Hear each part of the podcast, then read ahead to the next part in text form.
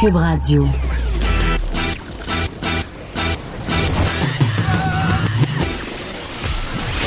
Pour elle, il n'y a jamais de mauvaise question.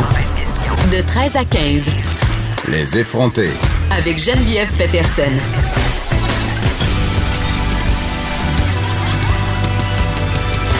Cube Radio. Salut tout le monde, j'espère que vous, allez bien. Impossible de ne pas commencer cette émission en ne vous parlant pas de météo, notre sujet préféré. On s'est laissé dans la neige vendredi et on se retrouve dans la neige ce lundi et j'avais envie qu'on se parle un petit peu de civisme, OK? Parce que deux affaires, quand euh, il y a une tempête de neige qui s'abat sur nous, qu'on soit à Montréal ou non par ailleurs, je trouve ça assez euh, intéressant et touchant de euh, constater un espèce de, regain justement de civilité parmi la population. Il y a comme des mouvements de solidarité spontanés qui tout à coup se manifestent un peu partout dans les rues. Par exemple, euh, j'ai vu euh, des gens aider des voisins à sortir le retour du banc de neige. Et ça, ça se passe même en région. Là. Tu peux avoir une entrée et être pogné dans ton banc de neige. Pas tout le monde qui a une souffleuse. Et parlant de souffleuse, j'ai vu des gens partager leur souffleuse aussi. Puis j'avais la réflexion suivante. Moi, j'ai la, chance d'avoir une entrée, euh, un driveway, comme on dit à Montréal, ce qui est quand même assez rare. Et je me disais, donc pourquoi euh, on se cotise pas par rue pour avoir une souffleuse pour la gang? Puis là, je comprends qu'à Montréal, il y a beaucoup de rotation de voisins. Les gens déménagent, les gens sont pas nécessairement tous propriétaires, mais euh, en banlieue, par exemple, ça pourrait être une bonne suggestion de partager une souffleuse à gang. Puis là, je sais pas comment ça s'arrangerait pour l'entretien, les coûts et tout ça, mais pourquoi acheter 10 souffleuses par rue quand on pourrait se contenter d'une? Mais vraiment, je trouve ça beau avoir justement cette espèce de d'entraide euh, qui se met en branle quand on a une grosse tempête les souffleuses, les pelles se font aller. Les gens aussi, les piétons aident. Euh, mettons, j'ai vu des personnes âgées euh, avoir de l'aide pour traverser la rue. Donc vraiment, il y a, je dirais que du côté piétonnier, là, dans les rues entre voisins, c'est vraiment le fun. On sent que c'est comme si on était assiégé par quelque chose, puis tout d'un coup, on s'entraîne. Mais, parce qu'il y en a un, mais évidemment, s'il y a regain de civilité sur les rues, il y en a moins en ce qui concerne les personnes qui circulent sur ces mêmes rues. Parce que là, je ne sais pas c'est quoi l'affaire, mais on dirait que les gens qui conduisent deviennent absolument enragés, fous. Sérieusement, ce matin, quand je suis allée porter mes enfants à l'école, j'ai manqué faire huit accidents et c'est pas parce que je dérapais, c'est parce qu'il y avait des gens devant moi qui décidaient carrément de me couper, qui dérapaient, qui faisaient toutes sortes de choses, bref, qui adaptaient pas leur conduite aux conditions hivernales. Des gens qui tenaient pas compte aussi euh, du fait que les piétons avaient de la difficulté à traverser aux intersections parce que c'était pas déneigé. Et là, j'en viens au point qui me met toujours en beau joie le vert, les pourtours de nos écoles montréalaises pour ceux qui vont déposer leurs enfants en voiture, c'est absolument n'importe quoi. Non seulement c'est pas déneigé, mais on dirait que les parents, quand ils ont déposé leurs enfants à l'école, ils se disent Bah, mon enfant est en sécurité, je peux te clencher ça jusqu'au bout de la rue on dirait qu'il y a comme une petite bulle d'air qui leur passe au cerveau. Et là, tout d'un coup, toutes les règles de sécurité routière, étant donné que leur enfant est descendu et est en sécurité, ne comptent plus. Des parents qui se gueulent après, des parents qui se foncent dedans. J'étais, pris, hein, je me suis pognée dans la neige ce matin devant l'école euh, de mon fils le plus jeune. J'étais pognée là. Il y avait littéralement des gens qui me criaient après pour que j'avance. Excusez-moi la gang, c'est parce que je suis pognée. Il y en a pas un qui s'est, euh, offert pour venir... Euh, Mais je sais pas qu'est-ce qui se passe, mais il y a quelque chose euh, dans l'air quand il y a de la neige un peu partout au niveau des voitures. Déjà que ça fait dur habituellement à Montréal. On manque de civisme, on laisse jamais passer le monde, on a des comportements agressifs. Quand il y a de la neige, on dirait que tout le monde pense à soi, tout le monde capote, tout le monde a peur d'arriver en retard au bureau. Puis là, tu dis, les gens vont prendre le transport en commun, ça sera pas si pire. Mais non, l'autobus passe même pas. Il y avait une file d'environ 18 km ce matin au coin Rosemont-Saint-Michel parce qu'évidemment, dès qu'il tombe trois brins de neige, les autobus de la STM ne passent pas. Et là, j'ai une grande question euh, pour clore sur le sujet météo, là, ça va être correct. La question des vidanges, pour vrai, qu'est-ce qui se passe quand on met nos vidanges au chemin une journée comme vendredi? Eh bien, les vidanges ne sont pas passées. Et là, on parle de vidanges, on parle de récupération même sur certaines rues, dont la mienne. Euh, des vidanges et des, des contenants récupérables qui se sont retrouvés ensevelis sur des centimètres de neige et là, il n'y a rien à faire. Tout est pogné en pain. Fait que c'est quoi? Quand ils vont gratter la rue, ils vont gratter mes vidanges avec? Puis qu'est-ce qui va se passer avec ces vidanges-là? Ils vont être mis dans les camions qui ramassent la neige et ils vont aller se faire jeter dans les lieux où on entrepose la neige, puis on sait que cette neige-là fond puis tombe un peu partout dans le fleuve. Je pour vrai, là, je, vous pose la question. C'est quelqu'un de la ville de Montréal qui nous écoute en ce moment. Écrivez-moi pour me dire qu'est-ce qui se passe avec nos vidanges, notre récupération qui est en ce moment ensevelie sous la neige. Mais les rues n'ont pas encore été euh, déneigées dans mon arrondissement, donc vraiment, il y a des vidanges en dessous de ça. Puis Marie-Pierre Caillé, qui est recherchiste ici, me disait que vendredi passé, quand elle pelletait, elle pelletait littéralement des vidanges. Donc, c'est pas mal euh, dégueulasse et je voudrais bien savoir qu'est-ce qui se passe avec tout ça. On s'en va ailleurs. Euh, vous savez que j'ai une fille au secondaire et c'était sa fête en fin de semaine. Elle a eu enfin 13 ans. Et bon, on discutait ensemble la semaine dernière de son cadeau de fête. Parce que bon, Maintenant, elle est rendue grande. Puis je sais que moi, quand j'avais cet âge-là, j'aimais ça que mes parents me donnent des affaires que j'avais envie d'avoir. Never forget mon fameux Panasonic Shockwave jaune qui était un Discman que tu pouvais brasser puis que ça sautait pas. Je le voulais tellement. Ben mon enfant, elle, ce qu'elle voulait, c'était des AirPods. Et là, pas n'importe lequel. Les AirPods Apple à 250 dollars. Je sais pas pour vous, là, mais moi, acheter des AirPods à 250$ à un enfant de 13 ans, je trouve ça légèrement exagéré, surtout quand on sait que t'en perds un puis c'est fini. Puis là, j'ai dit à ma fille, j'ai dit, mais écoute, ma chérie, euh, premièrement, c'est très, très cher. Deuxièmement, euh, même si je décidais de t'acheter un cadeau à 250$, euh, je trouve pas que c'est une bonne chose de t'offrir un petit, petit objet. Et là, elle a commencé la, la, la sa. Maman, toutes mes amis en ont. Et là, j'ai dit, ben fais-moi une liste de tes amis, puis je voudrais des photos de leur iPod, s'il vous plaît, de leur AirPods. Évidemment, c'était pas si vrai, c'était comme l'excuse euh, par excellence pour en obtenir.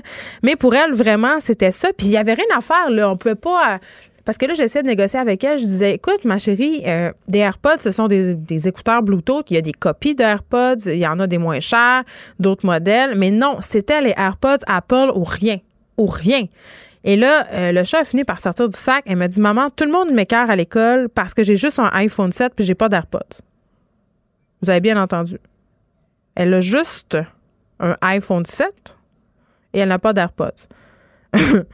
et là, je lui dis Mais Alice, euh, qu'est-ce qui se passe à ton école? Est-ce que les gens ont des iPhones 11? Eh bien oui, ils ont des iPhones à 1700 dollars et des AirPods à 250. Je ne sais pas où les parents prennent leur argent. Et là, après, elle s'est, rabattue sur euh, son nouveau choix. C'était des espadrilles Nike Air Force One à 120 dollars. Est-ce qu'elle a besoin de souliers? La réponse est non. Et je vous jure, j'ai fait le centre d'achat au complet pour trouver sa taille, pour euh, qu'elle ait son prix de consolation du fait qu'elle n'aurait pas les AirPods à 250 pièces et la, sa taille n'était disponible nulle part parce qu'en ce moment, tous les ados de la province de Québec, voire même du monde, portent ce modèle d'espadrille.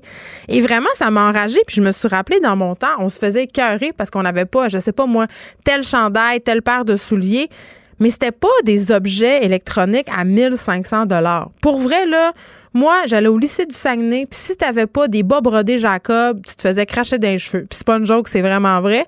Sauf que c'était 5 paires pour 20 pièces. c'était pas 1700 dollars, ça me fait ça me fait halluciner et ça crée de la vraie détresse chez mon enfant puis chez ses amis parce qu'ils sont toujours dans cette idée de se comparer, de voir le modèle de téléphone, le modèle de iPad, le modèle d'écouteurs sans fil qu'ils ont. Il y a vraiment une espèce de petite mafia à l'école où on se fait intimider parce qu'on n'a pas le dernier téléphone à la mode et, et vraiment les parents qui embarquent là-dedans, je ne comprends pas comment on peut acheter un téléphone à 1700 pièces à un adolescent, je veux dire, même si j'avais les moyens, par principe, ce serait non. Eh, parlant d'intimidation, il y avait un article qui a attiré mon attention euh, dans le journal de Montréal. Le poids de leurs enfants est source d'inquiétude chez les parents. Un parent sur trois qui s'inquiéterait que son enfant soit victime d'intimidation à l'école en raison de son poids. Les parents devraient plus euh, s'inquiéter de l'intimidation par rapport au téléphone, sans jour, parce que c'est pas mal plus réel. Non, mais je mais il y a quand même un sondage qui a été mené auprès de 1005 parents. Euh, et ça, ce sondage-là, ça a été mené par l'Association pour la santé publique du Québec. Ça a été publié aujourd'hui. Et là, on parle pas, euh, tu sais, quand on dit surplus de poids chez les enfants, là, c'est pas nécessairement un gros, gros surplus de poids très, très visible. On parle pas nécessairement, tu sais, d'obésité morbide. On parle euh, des enfants aussi euh, qui ont un plus petit gabarit. Donc, vraiment se faire écœurer sur sa taille, tu sais, que tu sois maigre, que tu sois gros, tu sais, qu'on fasse des commentaires en fait, sur le poids de, l'enfant, peu importe s'il est gros ou maigre. Et euh, vraiment, il y a, en tout cas, moi, ce qui m'a un peu jeté à terre dans cette étude-là, c'est qu'il y avait deux parents sur cinq qui ont rapporté que leur enfant a été intimidé. C'est sûr, ça se passe surtout pendant la récréation et au dîner. Et les garçons, et là, ça m'a étonné. Les garçons seraient plus susceptibles d'être intimidés que les filles. Et là, c'est peut-être moi qui ai un billet c'est peut-être moi qui est dans le double standard, mais j'avais l'impression que les filles étaient plus méchantes par rapport aux caractéristiques physiques au poids. Donc, vraiment, euh, ça m'a préoccupé ce matin quand j'ai lu ça parce qu'on le sait, on en parle souvent, les effets négatifs, la discrimination, l'intimidation sur l'estime de soi, surtout à une époque où tu es en train de te développer ton image corporelle, quand tu es en train de te situer un peu dans ta gang d'amis, de te situer par rapport au monde, ça peut vraiment faire du mal. Et je me rappelle encore euh, d'un courriel que j'ai reçu, ça doit faire deux ans. C'était le courriel d'une jeune fille avec qui j'allais au secondaire et elle m'a écrit parce que j'avais écrit une chronique. Je crois que ça avait rapport avec un sujet touchant la grossophobie. C'était dans un autre média qu'ici, mais elle m'avait dit Comment oses-tu écrire une chronique sur l'intimidation quand tu m'intimidais au secondaire? Et moi, j'avais complètement oublié cette fille-là. J'avais complètement oublié, et c'est vrai, je m'en suis rappelé, me le rappeler. Je me suis rappelé qu'on lui chantait une chanson à l'heure du midi quand elle mangeait. Euh, puis là, je vais pas la chanter, mais c'était une chanson qui, euh, qui ridiculisait le fait qu'elle était grosse, puis on avait, je me, elle me rappelait qu'on avait tiré sa pomme dans sa soupe. Donc, des, vraiment des comportements odieux et ça m'avait tellement chamboulé, chaviré, je me, je me, je me suis excusée pendant 800 mètres en courriel. Je m'excuse encore, ça m'écoute. Mais euh, pour vrai, l'intimidation par rapport au poids, par rapport à la, à l'apparence physique, c'est plate à dire, mais ça fait partie de l'enfance, ça fait partie de l'adolescence et ça marque pour toujours parce que cette jeune fille-là, qui était devenue maintenant une femme, me confiait qu'encore aujourd'hui, elle avait de la misère, elle avait un problème d'estime de soi par rapport au fait qu'on l'avait intimidée au secondaire. Puis on l'a pas intimidée beaucoup, là, je, l'avais oublié, c'est arrivé une fois dans mon cas. Mais quand même, c'était une fois trop. Et vraiment, on devrait commencer à avoir cette discussion avec nos enfants sur comment. Tu sais, on, a parlé la semaine passée euh, du show de la mi-temps. Puis là, tantôt, on va avoir Élise Jeté. On va parler des Oscars. Tu sais, hier, on parlait beaucoup sur les médias sociaux de l'apparence. Un tel portait l'affaire, un tel a-tu engraissé? On a toute cette tendance-là à commenter l'apparence des gens. Moi, la première, et je me demande comment on pourrait faire en sorte qu'avec nos enfants, les générations qui vont nous, nous suivre, ben, on soit moins axé justement sur cet aspect-là. Euh, bon, euh, on va parler des Oscars, évidemment, avec Élise Jeté aujourd'hui. Euh, impossible de ne pas parler de la robe de Nathalie Portman. vous en saurez plus plus tard à ce sujet. C'était une robe statement, c'est le cas de le dire. En début d'émission, juste après, on va avoir Alexandre Leduc, député solidaire dans Hochelaga Maisonneuve, parce que son parti ce matin a fait une sortie pour demander au gouvernement Legault d'agir dans le cas de la crise du logement, mais plus particulièrement dans le cas des propriétaires qui rénovent et évincent leurs locataires. On sait que c'est un enjeu. On sait que Montréal traverse une crise de logement sans précédent et là, on demande au gouvernement d'agir et on aura euh, aussi Anne Brouillette que vous connaissez bien, Anne Brouillette de la Corpic pour nous donner un peu le point de vue des propriétaires parce qu'eux aussi ont des choses à dire par rapport euh, à cette problématique-là. On aura aussi euh, Pierre Nantel, vous le connaissez bien, l'ancien député du NPD, maintenant collaborateur à la Jute, pour parler du fait, et là, je suis pas le genre de fille qui se sent menacée dans sa langue française, mais quand même, là, tu des députés fédéraux qui ne parlent pas le français. Moi, je me demande vraiment si on accepterait l'inverse. Est-ce qu'on accepterait d'avoir des députés unilingues francophones au fédéral? J'en discuterai avec Pierre Nantel euh, tantôt. Et on va revenir sur une étude portant sur la dépendance des jeunes aux écrans. Parce qu'on se rend compte aujourd'hui, quelques-uns, trois chercheurs en fait, qui se sont penchés sur des études et se sont rendus compte qu'on était peut-être en train de, passer à, côté de certains paramètres très, très importants quand vient le temps d'évaluer si oui ou non le temps que passent nos enfants devant euh, leurs écrans est négatif. Et on va recevoir euh, une nouvelle superstar, c'est ça que, j'ai envie de dire. Euh, Jamie Echaquan Dubé, l'interprète de Daisy Flamand dans Fugueuse, la suite de Fugueuse. Vous savez, euh, Daisy, c'est cette jeune autochtone Le public s'est vraiment attaché à ce personnage-là. On va parler de son rôle, évidemment, dans la série, mais on va aborder euh, l'aspect de réalité autochtone, mais aussi euh, comment, quand on est issu de ces communautés-là, on fait pour faire sa place en tant qu'actrice, parce que ça ne doit pas être nécessairement si facile que ça. Et comme à chaque lundi, on va refaire le monde avec Émilie Ouellette. Et là, la semaine passée, elle nous disait essaye de dire bonjour à des étrangers puis check ce que ça fait. Je l'ai essayé. Pour vrai, je l'ai essayé. J'ai pris mon courage à deux mains. Je vous dirai tantôt euh, comment ça s'est terminé et on aura euh, cette histoire absolument. Euh, moi, je trouve ça rocambolesque. Ça fait un peu peur. Celle de Marie-Lie Lacombe. Elle a 25 ans et elle a appris qu'elle était ménopausée. 25 ans, ménopausée. Et là, tantôt, pour préparer l'émission, je lisais tous les symptômes de la ménopause. Et là, je suis en train de me dire que peut-être peut-être, peut-être que je suis périménopausée. Puis ça, c'est pas une bonne nouvelle pour les gens avec qui je travaille. Écrivaine. Blogueuse. Scénariste et animatrice. Geneviève Peterson. La Wonder Woman de Cube Radio.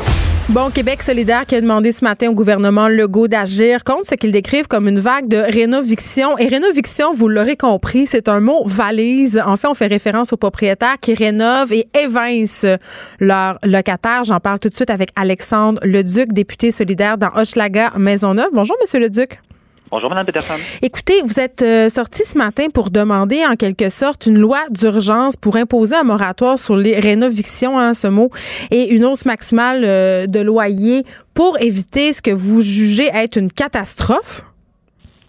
Oui, ben dans les bureaux de circonscription là, des, euh, des députés solidaires, on n'a pas nécessairement fait des, appels à tous les députés de la région montréalaise ou de, toutes les régions, mais en tout cas, je peux vous dire, dans, dans Maisonneuve, depuis un an, il y a beaucoup de, de, plus en plus de gens qui viennent cogner à notre porte pour euh, avoir de l'aide, pour dire qu'est-ce que je peux faire. Et puis nous, on regarde évidemment la loi, puis on constate qu'il y a une brèche qui est de plus en plus utilisée par certains spéculateurs. Et j'utilise vraiment spéculateurs et non propriétaires parce qu'il y a une grande majorité de propriétaires qui sont bien corrects, qui, sont, qui font euh, un entretien bien correct de leur logement, puis qui n'exagèrent pas dans leur hausse de loyer. Mais il y a une petite gang de spéculateurs qui, eux, en profitent. Ils font semblant de vouloir subdiviser agrandir, rénover, etc. Et il y a une brèche dans la loi donc qui leur permet d'expulser, d'évincer euh, des locataires pour ensuite euh, augmenter le loyer substantiellement pour la prochaine personne qui va arriver ou carrément le vendre ou le, ou le transformer en condo. Puis nous, on trouve que c'est un problème parce que précisément en ce moment à Montréal, il y a un très bas taux d'inoccupation. On parle à peu près 1,5% euh, si je ne me trompe pas, puis 8 mm. à la grandeur du Québec. Là, c'est pas juste à Montréal la crise, c'est à la grandeur du Québec. Ça fait en sorte que les gens qui se font évincer ben ils n'ont pas grand place d'autre pour se retrouver. Et puis moi, dans Schlager Maisonneuve, où je vis un processus assez avancé de gentrification, d'embourgeoisement, ça veut souvent dire un déracinement complet d'un milieu de vie. Des gens qui ont passé 15, 20 ans, qui sont parfois nés dans le quartier, et qui là, tout d'un coup, parce que le propriétaire décide de les, de les évincer, toujours en plaidant les rénovations, ben ils sont pas capables de se reloger dans le quartier. Là, ça veut dire euh, changer d'école parce qu'il faut changer l'enfant de place, peut-être changer de garderie même, voire carrément changer de, de, de travail parce qu'on si vous si vous étiez à Maison Maisonneuve, que vous travaillez au centre-ville, puis que là vous vous ramassez dans Pointe-aux-Trembles parce que vous avez rien, rien trouvé d'autre de similaire au prix que vous payiez avant, ben, mm. peut-être que vous allez considérer changer d'emploi aussi. Mais tu sais, vous parlez euh, du fait qu'on spécule beaucoup. Moi, je serais curieuse de voir les chiffres par rapport aux propriétaires occupants et aux grands spéculateurs qui ne doivent pas être si nombreux que ça. Euh, ce qui est inquiétant, en tout cas, moi, ce que je trouve inquiétant en ce moment, c'est l'exode des familles, des gens de la classe moyenne. Parce que quand on parle des gens qui sont évincés, Monsieur le Duc, on a souvent cette idée euh, que ce sont des loyers à prix modique, mais ce à quoi on assiste en ce moment, c'est un véritable exode de la classe moyenne vers les banlieues, c'est ce que je comprends. Oui, puis vous avez raison de le souligner parce que les rénovictions ne touchent pas uniquement des gens à faible salaire. Hein. Ça peut toucher aussi mm. beaucoup de personnes euh, de, la classe moyenne, des endroits où, euh, pour toutes sortes de raisons, le loyer n'était pas particulièrement élevé ou dans des quartiers historiques où les loyers n'étaient pas particulièrement élevés. C'est là a des spéculateurs euh, qui se donnent le mot, hein, qui se passent la recette, si je peux me permettre l'expression, de ces rénovictions-là, décident d'aller faire une passe d'argent rapide. Il y a même des, il y a même des formations qui sont offertes par certaines corporations euh, pour, cette recette-là, là, pour, que pour partager le bon coup, selon eux, bien sûr, et aller faire de l'argent rapidement avec des gens. Euh, on cherche donc des endroits qui ont, euh, qui ça fait longtemps qu'il n'y a pas eu beaucoup d'entretien ou qui sont pas des endroits de luxe et euh, on achète et puis on essaie d'aller voir tranquillement les personnes. On leur offre des fois carrément un montant d'argent pour s'en aller ou en menaçant évidemment, si vous n'acceptez pas le montant d'argent, de dire ben, de toute façon, que ce soit maintenant, dans un an ou dans six mois, peu importe, je vais réussir à finir par te faire partir parce que la loi me le permet. Et nous, ce qu'on dit, c'est que ce, cette façon-là de procéder dans la loi, qui est dans le Code civil, l'article 1959, mm. ben, on devrait l'encadrer. C'est-à-dire que quand il y a un, quartier, un arrondissement, une ville où il y a un taux d'inoccupation en bas de, 3% qui est souvent le chiffre qu'on considère comme étant un minimum pour que quelqu'un puisse se retrouver un logement relativement facilement. Mais si le taux d'inoccupation est en bas de 3% ça devrait être interdit de faire une rénoviction, de donc utiliser cet article-là. Euh, et ça, ça s'appliquerait à la grandeur du Québec, pas juste à Montréal, mais à plusieurs autres villes. L'autre aspect qu'il ne faut, faut pas oublier aussi, c'est la hausse du loyer maximale. En ce moment, la Régie du logement euh, publie à chaque année, les gens qui ont été locataires s'en souviennent peut-être, publie un, indice, un pourcentage approximatif de comment vous pourriez euh, être susceptible de vous faire demander d'augmenter votre loyer. Mais ça, c'est pas obligatoire. Puis souvent, il y a des propriétaires, encore une fois, pas la majorité, une petite, euh, une petite minorité, mais quand même qui peut faire des ravages dans une vie, qui va aller exagérément demander une hausse de loyer. Les gens connaissent pas tout le temps leurs droits, connaissent pas tout le temps leurs recours. Alors nous, on se dit, ben, on va faire comme en Ontario, qui ont adopté une loi où il y a un indice maximal. Donc, le pourcentage qu'on mettrait, par exemple 1,2% ben, tu ne peux pas augmenter ton loyer plus que ça. Mais, Monsieur le Duc. Dans certaines circonstances, oui, juste pour terminer, juste dans certaines circonstances où un propriétaire pourrait avoir fait des travaux, mais là, ça serait son fardeau d'appreuve à lui, aller devant la régie pour dire je pense que je pourrais augmenter plus mon loyer. Mais c'est déjà très bien encadré par la régie. Un propriétaire peut aller faire la preuve et justifier son augmentation de loyer. C'est parce que moi, je suis bien d'accord avec vous qu'il faut protéger les droits des locataires et que les locataires ont le droit d'habiter dans des logements décents. Et c'est sûr qu'il y a des histoires d'horreur où il y a des gens qui se font évincer par des spéculateurs peu scrupuleux. Ça, c'est une chose. Par contre, euh, on le sait, là, le parc immobilier de la ville de Montréal est quand même assez désuet. La plupart des immeubles nécessitent des rénovations, des rénovations majeures. On parle des, rénovations de structures.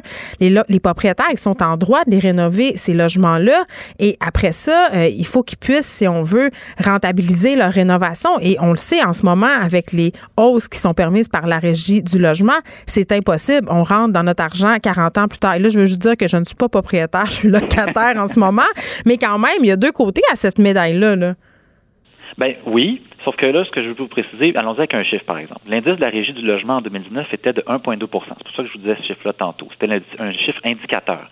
Dans la réalité, la hausse moyenne des loyers a été de 5,3 Ça, ça veut dire qu'il y a beaucoup de gens qui en demandent pas mal plus que l'indice qui est là. Oui, mais Monsieur Leduc, si on va à la régie du logement contester si le propriétaire n'a pas les pièces justificatives, il va perdre, c'est tout, ça s'arrête là. Oui, mais combien de personnes sont au courant qui ont des droits là-dessus? Ben là, franchement.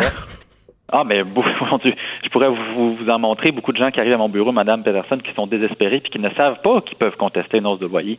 Les, on n'a pas de cours qui nous enseignent ça à l'école. Bon, est-ce qu'on devrait en avoir un ou pas, ça c'est un autre débat, mais les gens n'ont pas cette connaissance-là du droit au logement. Mais je m'excuse, quand on reçoit la lettre. Pour freiner euh, la hausse, ils ont instauré ça et ça marche relativement bien. Le, fardeau de la preuve est seulement renversé. Donc, il y a une hausse qui est, fixée à, par exemple, à 1,2% et si vous êtes un propriétaire, que vous avez fait des travaux, puis que vous pensez que vous pourriez augmenter plus votre loyer, vous êtes dans votre droit, vous le démontrez, puis vous avez le droit d'avoir cette augmentation-là.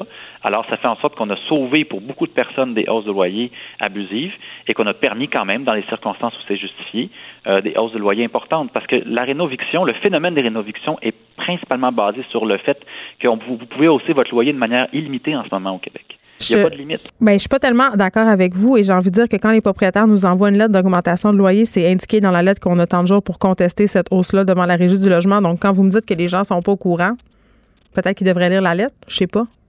Oui, mais après ça, euh, aller s'informer comment ça marche, introduire un, droit de régie. Les groupes logements, ils sont débordés de cas.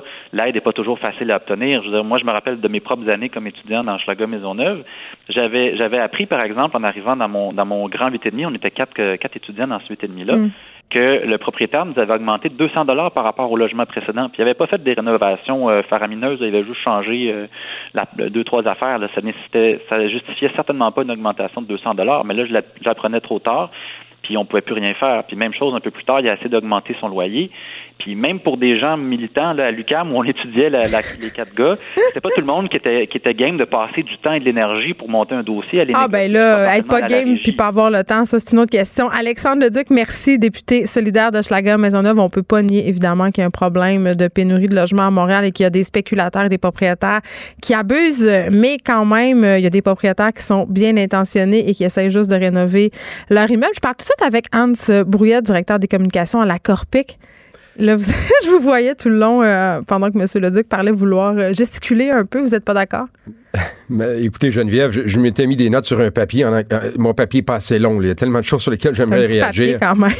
oui, c'est vrai. Commençons Mais regardez, par le commencement. Ben, premièrement, euh, écoutez, quand un loyer est plus bas que les autres dans un même immeuble, qu'est-ce qui se passe? C'est qu'un locataire euh, est subventionné par les autres locataires. Donc, quand un propriétaire reçoit les comptes de taxes, les assurances, il y a des dépenses communes pour l'immeuble, les autres locataires qui paient plus euh, se retrouvent de façon inéquitable à assumer une plus grande charge. Oui, c'est pas juste. C'est au prorata des loyers. Donc, c'est important que quand le locataire quitte, qu'il puisse, on puisse remettre le loyer au niveau du marché. Euh, on parlait de l'Ontario. Monsieur le Duc parlait tantôt de l'Ontario. Je veux juste lui rappeler que c'est pas 1.2 en Ontario, c'est 2.2 euh, l'augmentation pour 2020. Quand même et, une grosse et, on se compare là très bien. Alors comparons-nous complètement. Quand le locataire quitte, le propriétaire peut remettre le loyer au niveau du marché sans aucune restriction. Ce qui est impossible ici. Ben le locataire a un recours. Il existe ce recours-là. Donc on se compare avec les autres, mais on prend juste les éléments qui nous intéressent. Juste une petite chose sur le déracinement là. Ça, ça j'accepte pas cet argument-là. Sur le fait que les enfants, l'école, les gens sont, sont obligés de refaire leur vie ailleurs? Il y, a un il y a un déracinement aussi pour des gens qui, ont, qui sont nés à Montréal, ils ont grandi à Montréal, se sont trouvés un emploi à Montréal, un conjoint, une conjointe, ils veulent continuer de vivre à Montréal, mais on leur dit, non, ce sont des quartiers euh, et des maisons où habitent des locataires, donc si ça vous intéresse d'être propriétaire, on comprend que vous avez amélioré votre sort, ben aller en banlieue, traverser le pont, puis c'est là-bas pour les propriétaires. Je regrette, mais il y a aussi un déracinement pour des gens qui souhaitent être propriétaires et être propriétaires à Montréal. Ça ne veut pas dire de reprendre les trois logements du triplex, hmm. mais au moins un logement pour s'y loger. Ben ouais. Bon, à propos euh, de, ces fameux spéculateurs, là, parce qu'on on a quand même tenu à faire une distinction. Tu sais, c'est un propriétaire occupant et des gens qui spéculent, qui font de l'immobilier leur job. Ça, c'est pas du tout la même affaire. Je pense que le problème en ce moment, ce qu'on s'entend pour dire, c'est qu'il y a un peu trop de spéculation et il y a des gens qui profitent, si on veut, d'une faille du système pour évincer des, des locataires. C'est quoi cette faille-là? Ben, en fait, il n'y a, absolument aucune faille. Il y a quand même un droit de propriété là, au Québec et on parle pas d'évincer légalement, là, donc d'aller devant la régie pour obtenir un droit d'éviction contre un locataire pour faire des rénovations. Ça n'existe pas. Euh, si on veut faire des rénovations. De, toutes de façons, là, vous le savez, juste pour démystifier, là, la rénovation, si je rénove, j'ai le droit à une augmentation minime. Là, ça va être amorti sur 30 ans, mais le locataire a le droit au maintien dans les lieux. Quand on parle d'éviction, c'est pour un changement d'affectation, donc le logement ne sera plus utilisé. Fait qu'on fait un condo avec, mettons, ou on le divise en deux. Ben, en fait, là, les évictions dont on parle quand il y a des travaux, c'est pour des agrandissements substantiels. À ce que je sache, il y en a des Québec solidaire en premier qui réclament des grands logements pour les familles. Alors, des agrandissements, je vois pas où est le problème.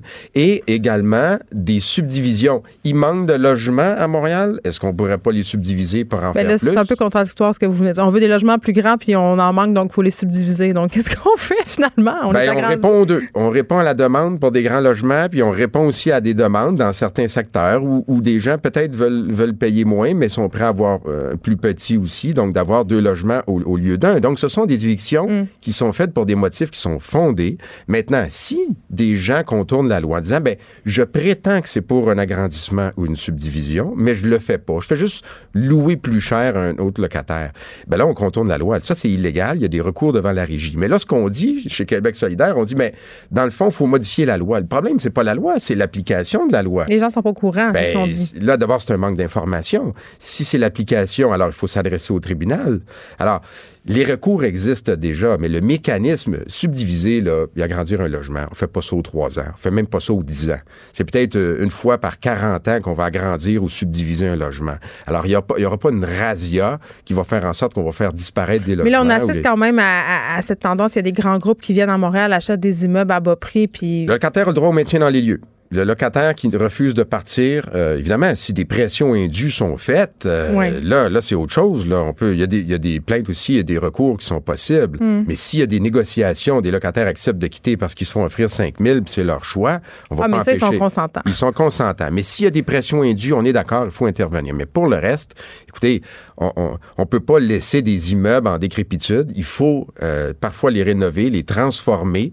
Et ça, ça veut peut-être vouloir dire de garder l'immeuble en mode locatif. Sinon, ce qui va être reconstruit, parce qu'un jour, il va y avoir un avis d'évacuation, l'immeuble va devenir carrément dans un état inhabitable, et ce qui va être reconstruit, vous pouvez être certaine que ce sera des condos. Ce seront des condos. Ben, parce que, en tout cas, je vous écoute, hein, puis vous venez souvent à mon émission, puis je me, c'est rendu que je me dis, coudon, les gens qui sont propriétaires puis qui louent leurs immeubles, euh, ils font, est-ce que c'est vraiment rentable? Parce qu'avec les améliorations locatives qu'il faut faire, puis les augmentations de loyers qui sont quand même pas si grandes, je me demande dans, quelle mesure on fait, on rentabilise tout ça. à part si on veut habiter en bas, là. Oui. Il y, en a qui ont des grands logements, mais ils se sont dit, moi, là, c'est fini parce que je suis obligé de louer à des colocataires. Ils sont 4-5, euh, là. Il faut que j'envoie des, des, avis à tout le monde. C'est difficile de gérer. Alors, je préfère les subdiviser. Subdiviser mon grand logement. Mais vous comprenez aussi les locataires qui capotent, puis qui. moi, je voyais ça, les, les annonces, le 1000 300 dollars pour des petits 4,5, euh, tu sais, à ce prix-là, tu te dis, je vais être propriétaire d'un condo. Oui, bien, c'est sûr que si, il faut d'abord préserver le parc en mode locatif, mais il faut favoriser la construction de nouveaux logements, ce qui va faire en sorte que la pression sur les locataires, il y aura plus de choix dans le marché.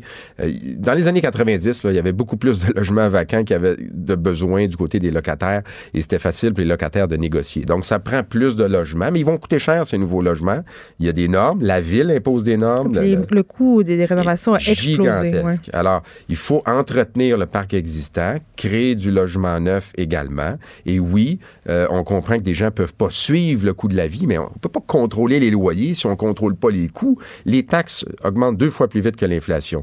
L'assurance augmente trois fois plus vite que l'inflation. Hmm. Et la rénovation, avec le manque de main-d'œuvre et les amortissements sur 32 ans, personne n'est intéressé à rénover. Alors, il va falloir des mesures pour favoriser le maintien du parc en mode locatif on veut pas nécessairement du Airbnb, là. On veut garder les logements en mode locatif et également euh, des subventions pour la construction de, logements abordables. Mais vous allez voir, l'offre va répondre à la demande. Si je comprends bien, vous n'êtes pas pour ça, euh, la demande de Québec solidaire ce matin, de, passer une loi d'urgence pour éviter les rénovictions. C'est connu. Québec solidaire euh, est, est un parti qui est résolument contre les propriétaires. On se souviendra, il y a trois ans, ils avaient convaincu le gouvernement et l'Assemblée nationale de voter une loi qui empêche la reprise d'un logement si la personne est âgée, même si vous voulez loger vos propres parents ou vos enfants, vous ne pouvez pas reprendre le logement. Et là, je vous le dis, là, il y a beaucoup de propriétaires qui ont décidé qu'ils ne loueraient pas des personnes âgées parce qu'ils ont peur des conséquences. Ils ont peur que éventuellement l'immeuble perde de la valeur hmm. et que la reprise devienne impossible. Alors ça, ce sont les conséquences de mesures euh, soi-disant sociales pour aider certains groupes, mais qui leur nuisent davantage, qui proviennent de Québec solidaire. J'ai envie de dire, si vous êtes locataire, informez-vous. C'est la base. Hans Brouillet, directeur des communications à la Corpic. Merci beaucoup de nous avoir parlé. Les effrontés. Avec Geneviève Peterson. Les vrais enjeux. Les vraies questions. Vous écoutez Les effrontés. Vous le savez, je suis pas vraiment l'ayatollah de la langue française, c'est-à-dire que j'ai pas habituellement de problème avec le métissage de la langue française, avec le fait aussi qu'on utilise parfois euh, une syntaxe plus anglophone ou qu'on mélange de l'anglais et du français. Je trouve que ça fait partie du bilinguisme ici, de la diaspora à Montréal et même ailleurs dans d'autres provinces québécoises. Mais quand même, quand je vois que le tiers des députés fédéraux qui ne parlent pas français, eh, je sais pas, il y a quelque chose qui me fait tiquer, comme on dit, et j'en parle tout de suite avec Pierre Nantel, que vous connaissez, chroniqueur euh, à la Joute. Bonjour, Monsieur Nantel. Bonjour Geneviève, comment allez-vous? Ça va très bien, mais justement, ça me fait tiquer cette affaire-là ce matin. Euh, puis je l'ai dit d'emblée, là, je suis pas, euh, je suis pas la grande défendresse de la langue. Je me prenne pas que mon drapeau de la langue française partout, mais quand même, ce sondage léger. C'est important. Ben, oui, c'est important parce que, bon, 63% des Canadiens trouvent que c'est important aussi. Et là, on en vient tout de suite à ce que je trouve fascinant c'est qu'on est dans un pays bilingue, OK? Et que les politiciens n'ont aucune obligation, Pierre Nantel. C'est vrai. Ben, D'ailleurs, honnêtement, c'est inexcusable parce que s'il y a quelque chose qui est remarquable, moi, je me souviens, la plupart de mes collègues, euh, lorsque j'ai été député pendant huit ans pour représenter les gens de Longueuil-Saint-Hubert, ben, c'est que la plupart de mes collègues qui n'avaient pas la chance, comme moi, de déjà être pas mal bilingues, ben, avaient ben, joui de, de, de, de, professeurs de très, très bonne qualité, de formation ajustée sur ton horaire, on te rencontre à la chambre, à ton bureau, les professeurs sont compétents et très disponibles. C'est un service euh, fantastique, c'est un privilège, ça coûte rien quand tu es un élu hein, d'avoir cette formation-là. Alors, c'est encore plus inexplicable que certains élus ne se prévalent pas de ce bénéfice, de, cette chance-là d'apprendre euh, d'apprendre une autre langue. Euh, et, évidemment, ben, c'est bien malheureux parce qu'il y en a il y en a qui auraient tellement intérêt dans leur propre fonction à, bien comprendre mm. le, français, peu, importe, parce qu'on on oublie souvent au Québec, on est tellement dans un statut de majorité, euh, on oublie que euh, il y a beaucoup de gens qui parlent français partout au pays. Moi, j'ai eu la chance de le voir là. Euh, dans l'Ouest canadien, il y a des il y a des petites enclaves francophones en Alberta, en Saskatchewan qu'on soupçonne même pas. Puis quand la rivière Rouge déborde, ah, là, il nous, là, on entend parler français. Ah, c'est vrai, il y a des Français dans ce coin-là. Ben oui. Mais là, OK, toi, tu as travaillé avec, avec bon, ces gens-là qui sont une langue anglophone. Moi, j'ai envie de savoir concrètement, euh, sans me faire de mauvais jeu de mots, dans le day-to-day, ça donnait quoi comme résultat? Ben, c'est sûr que ça, demeure. Euh, en fait, c'est révélateur. C'est révélateur de la situation. C'est-à-dire que, effectivement, pour ces gens-là, ce n'est pas perçu comme une nécessité. Alors, si nous, au Québec, on a l'impression d'être une majorité, s'il y a des gens qui font partie des minorités au Québec qui trouvent qu'on a un comportement dominant, ben, allez voir ce qui se passe dans l'Ouest canadien, allez voir ce qui se passe dans le système politique canadien, allez voir ce qui se passe à Toronto. Je veux dire très clairement, euh, la langue française française euh, euh, est par endroits très, très protégée de façon surprenante. Dans les aéroports, c'est toujours surprenant. tu arrives à Edmonton, à Calgary, puis partout, il y a des, affichages dans les deux langues. Parce que j'imagine que Transport Canada, euh, là-dessus, est assez rigoureux et s'assure que tout est bien conforme aux normes. Mais en général, on peut dire qu'il y a un désintérêt. Puis c'est encore plus frappant quand on regarde actuellement la course au leadership du Parti conservateur ben là, c'est là qu'on a un, dur réveil. Oui, ça faisait dur. ben, les deux meilleurs candidats, euh, les deux candidats potentiels les plus prometteurs, parlent très mal le français. Et M. McKay, malgré qu'il ait déjà été député, qu'il a déjà été ministre, qu'il a déjà eu droit à cette formation-là, c'est incroyable, tu sais oui, c'est un constat qui, est troublant. Puis euh, le journal de Montréal a bien fait de le, faire, de le faire remarquer hier. Puis euh, je me posais la question euh, quand même, tu sais, on s'entend là, est-ce qu'on tolérait des ministres d'une langue francophone? Absolument, c'est la question. De poser la question, c'est d'y répondre. Puis euh, ça va de soi que euh, malheureusement, quand on arrive là-bas, qu'on est francophone, euh, et, on s'attend d'ailleurs, il y a une, bonne portion, une bonne proportion de, des députés québécois et des ministres québécois qui sont bilingues. Évidemment, dans l'autre sens, c'est beaucoup moins courant, et c'est super problématique parce qu'il y a des enjeux qui touchent les Québécois de façon particulière. Puis euh, le ministre n'est pas capable de s'exprimer correctement. Euh, il y, a une seule, exception à ça, c'est la députée qui s'occupe euh, du revenu, la députée des îles de la Madeleine. malheureusement, son nom m'échappe, et qui elle ne parle que français. Et, et, elle, même qu'il y a eu un moment un moment un petit peu, un petit peu malaisant il y a deux ans, lorsque les conservateurs l'ont accusé de ne pas être capable de parler les deux langues, venait d'un francophone. C'est un petit peu c'est Diane Leboutillier, mais on a tenré aussi de l'anglais de Pauline Marois. On l'a tourné au ridicule. Ça a fait les frais quand même. On s'est payé sa gueule une coupe de mois là aussi. On n'accepte ben, pas quand même euh, qu'on parle pas anglais quand on est un représentant, un député ou qu'on travaille au Parlement, même si c'est à l'espace euh, provincial. Ben oui, ben, dans le cas de Mme Marois, honnêtement, c'était c'était cute dans la mesure où. Ben, je sais pas, moi. Ben oui, mais. Ah, ben, elle voulait, mais elle n'était pas capable. Ça y rentrait pas. C'était comme si on lui demandait de parler avec une patate dans la bouche. C'était très difficile pour elle. Puis ça se peut, il y a des gens comme ça. L'important, c'est l'effort. c'est ça qui est le plus C'est le désintérêt, toi. Oui. Hein? C'est le désintérêt, toi, qui vient de chercher. Ben oui, ben oui, absolument. Moi, moi, je pense que la réalité, quand on voit ça, par exemple, c'est que euh, si on a des candidats à la chefferie du Parti conservateur qui arrivent et qui ils, parlent pas un mot de français, ben tu dis, voyons donc, t'as as, eu des 20 ans tu, tu, tu, te lances pas à, pouvoir vouloir être rêvé être premier ministre sous la bannière des conservateurs sans avoir réfléchi à ça quelques. Quand tu as 50 ans, 40 ans, tu penses à ça, il y a certainement une opportunité d'apprendre le français que tu as choisi de ne pas prendre. C'est très clairement. C'est sûr que pour moi, en tout cas, ça demeure quelque chose qui est, qui est problématique. Écrivaine. Blogueuse. Scénariste et animatrice. Geneviève Peterson. La Wonder Woman de Cube Radio. Bon, sujet euh, compliqué, sujet qui soulève les passions. Euh, bon, est-ce qu'on devrait remettre en question, et là, tenez-vous bien, certaines études par rapport à la dépendance aux écrans chez les jeunes? Eh bien, la réponse est oui, selon un expert à qui on va tout de suite parler, Thierry Carcenti. Bonjour, professeur de l'Université de Montréal. Euh, est-ce que vous allez bien? Bien, merci vous-même. Oui, écoutez, euh, vous jetez un pavé dans la mort, littéralement. on peut pas, on peut pas dire autrement. Euh, c'est en ce moment, il y a un forum sur la dépendance aux, écrans chez les jeunes. Et vraiment, euh, comme maman, moi, c'est un sujet qui me préoccupe énormément. On en parle souvent ici à l'émission. Je pense que la plupart des parents et même comme société, on est préoccupé par le temps euh, que nos enfants passent devant toutes sortes de bidules électroniques, que ce soit iPad, téléphone, ordinateur. Mais vous, avec des collègues, vous avez voulu mettre en garde contre les conclusions trop hâtives des études. Vous avez, euh, vous en avez étudié 13 000, je crois. Mais pour faire simple, euh, d'abord, ce qu'il faut comprendre, c'est que c'est un enjeu de société. Puis comme vous l'avez dit, ben ça, ça préoccupe beaucoup de gens. On a des adolescents actuellement qui sont 9 heures par jour sur leur écran. C'est quelque chose de préoccupant et je pense que c'est un défi majeur, mais un défi qui doit prendre le temps, euh, finalement, ou est-ce qu'on doit prendre le temps de trouver des solutions qui vont permettre de répondre à ce défi? D'abord, la première chose que je trouve, c'est qu'on a un forum sur les jeunes, mais sans les jeunes, déjà en partant, pour moi, il y, a, un petit problème dans ça. Michel Serre nous dirait qu'on fait largement erreur. Si on veut amener les jeunes à changer, il faut peut-être les impliquer justement dans ce dialogue.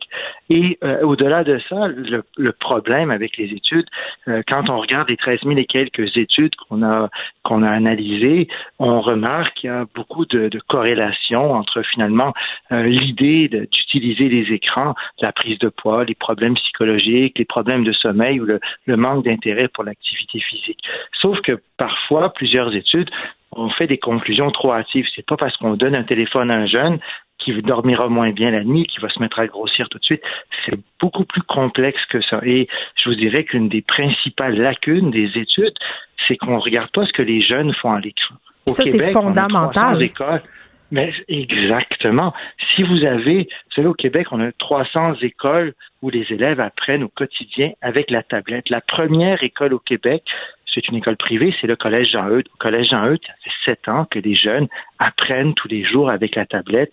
Ils sont un peu dans l'est de la ville quand même, et ils sont premiers au Québec avec ça. Alors, c'est pas vrai que la tablette, c'est juste diabolique comme on veut le faire croire partout.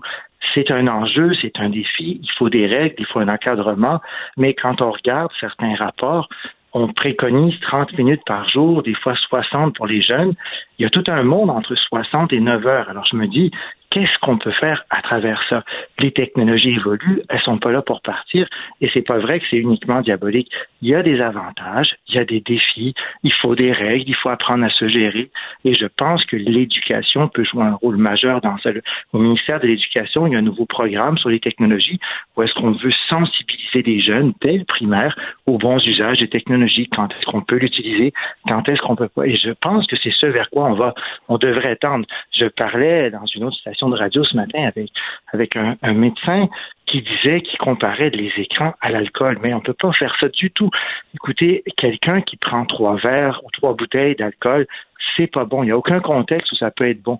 Quelqu'un qui lirait trois livres sur sa tablette, on ne peut pas dire que c'est négatif. On devrait être content. Il a lu des livres euh, intéressants sur sa tablette. Alors, moi, cet amalgame qu'on fait, ça me fait peur. Alors, le, pavé que je, jette, que je jette dans la mare, c'est pas parce que je dis qu'il n'y a pas un problème. Je pense que c'est un défi, mais je pense que parfois on saute à des conclusions trop rapides.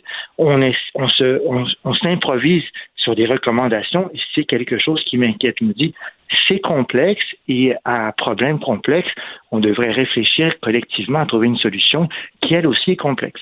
Mais vous avez dit plusieurs choses intéressantes. La première, euh, ce chiffre de 9 heures. Les études ont conclu qu'en moyenne, nos ados passent 9 heures par jour sur les écrans si on, se dit qu'à l'école, pendant les heures de classe, le téléphone est interdit, on peut supposer que 9 heures, c'est énorme en plus de ça parce que c'est après les classes. Fait ça, c'est la première chose qui me préoccupe. Vos, enfants, ils doivent, doivent pas être au secondaire encore. Oui, ils sont très au secondaire, mes enfants, puis les téléphones sont interdits dans leurs cours.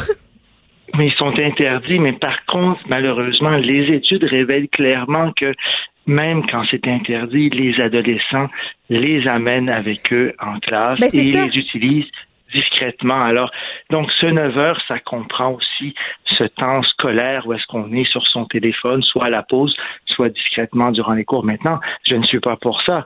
Mais, et puis en plus, on travaille beaucoup avec les enseignants. Il y a plein de mm. stratégies qui sont mises en place pour aider les enseignants à mieux gérer ça.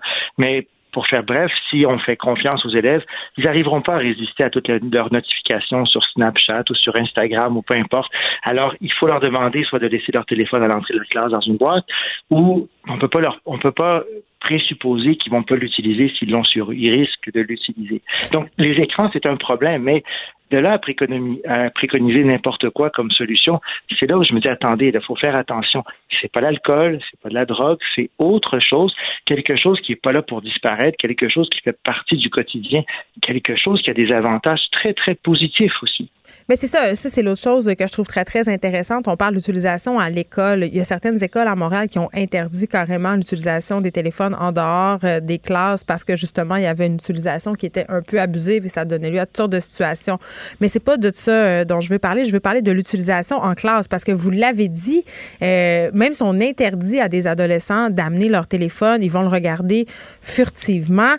donc cette idée, ça serait de faire, si on veut, comme ce collège privé, le collège Jean-Eudes, puis d'intégrer les tablettes et les téléphones à l'enseignement, ce que je trouve une bonne chose. Mais par contre, on s'entend, c'est pas tous les parents qui ont les moyens de payer un iPad à leurs enfants pour l'école secondaire. Non, mais là, bon, c'était juste l'exemple du, du, collège Jean-Eudes, mais dans les écoles publiques où finalement les fonds, les, moyens sont très différents, parfois on a, on a, du mal à avoir un outil technologique par élève, mais au secondaire, on pourrait utiliser le téléphone à des fins éducatives. Il y a plusieurs choses qui peuvent être faites avec ça. On peut chercher de l'information, on peut créer des projets, il y a même des traitements de texte dessus. Donc, il y a beaucoup d'enseignants qui innovent beaucoup et qui utilisent dans des écoles publiques de Montréal le téléphone cellulaire. Et donc, mais, mais l'idée au-delà de, de, de, de, la différence entre le public et le privé, c'est plutôt l'éducation. Moi, je pense que on donne un téléphone aux jeunes sans les avoir préparés à ça. Et c'est là que ça pose un défi. Neil Armstrong, avant d'atterrir sur la Lune, il y a eu plus de 20 ans d'entraînement. Et le processeur dans Apollo, il était moins puissant que le processeur dans un téléphone intelligent. On donne ça aux ados et après ça, on se surprend qu'ils l'utilisent n'importe quand, n'importe où. Ben, peut-être qu'on devrait les préparer avant de leur donner aussi. D'où l'importance de l'éducation, mais dès le primaire, avant même que le jeune puisse avoir son premier téléphone cellulaire, qu'on le prépare, qu'on le prépare aux enjeux de la publicité, à la marchandisation, comme on peut voir dans les jeux comme Fortnite, etc. et tout. Et, là, je pense qu'on aura peut-être plus de chances de succès. Est-ce que ça va être facile? Jamais de la vie. Si vous avez des jeunes, je suis convaincu que le cellulaire, c'est une bataille de ah, c'est l'enjeu de chaque de mon quotidien, Monsieur Carcenti. mais en même temps, moi-même, je passe 9 heures par jour sur mon téléphone. Puis l'étions-nous, nous, parents, préparés à l'arrivée de ces petites bidules-là? La réponse, c'est non. non mais ben voilà, c'est pour ça que l'école doit jouer un rôle. Et, vous, êtes, je veux dire, c'est pas parce que vous passez 9 heures que vous êtes complètement ivre le soir, absolument pas. Donc, il faut pas comparer le cellulaire. Puis en même temps, c'est pas un bon message qu'on envoie aux jeunes. On a des jeunes qui sont 9 heures par jour et on a d'un autre côté les scientifiques qui diabolisent un petit peu le téléphone cellulaire à l'école. Moi, je pense que c'est un problème. Quel dialogue on ouvre avec les jeunes? On est en train de leur dire ce que vous faites, là, c'est vraiment pas bon.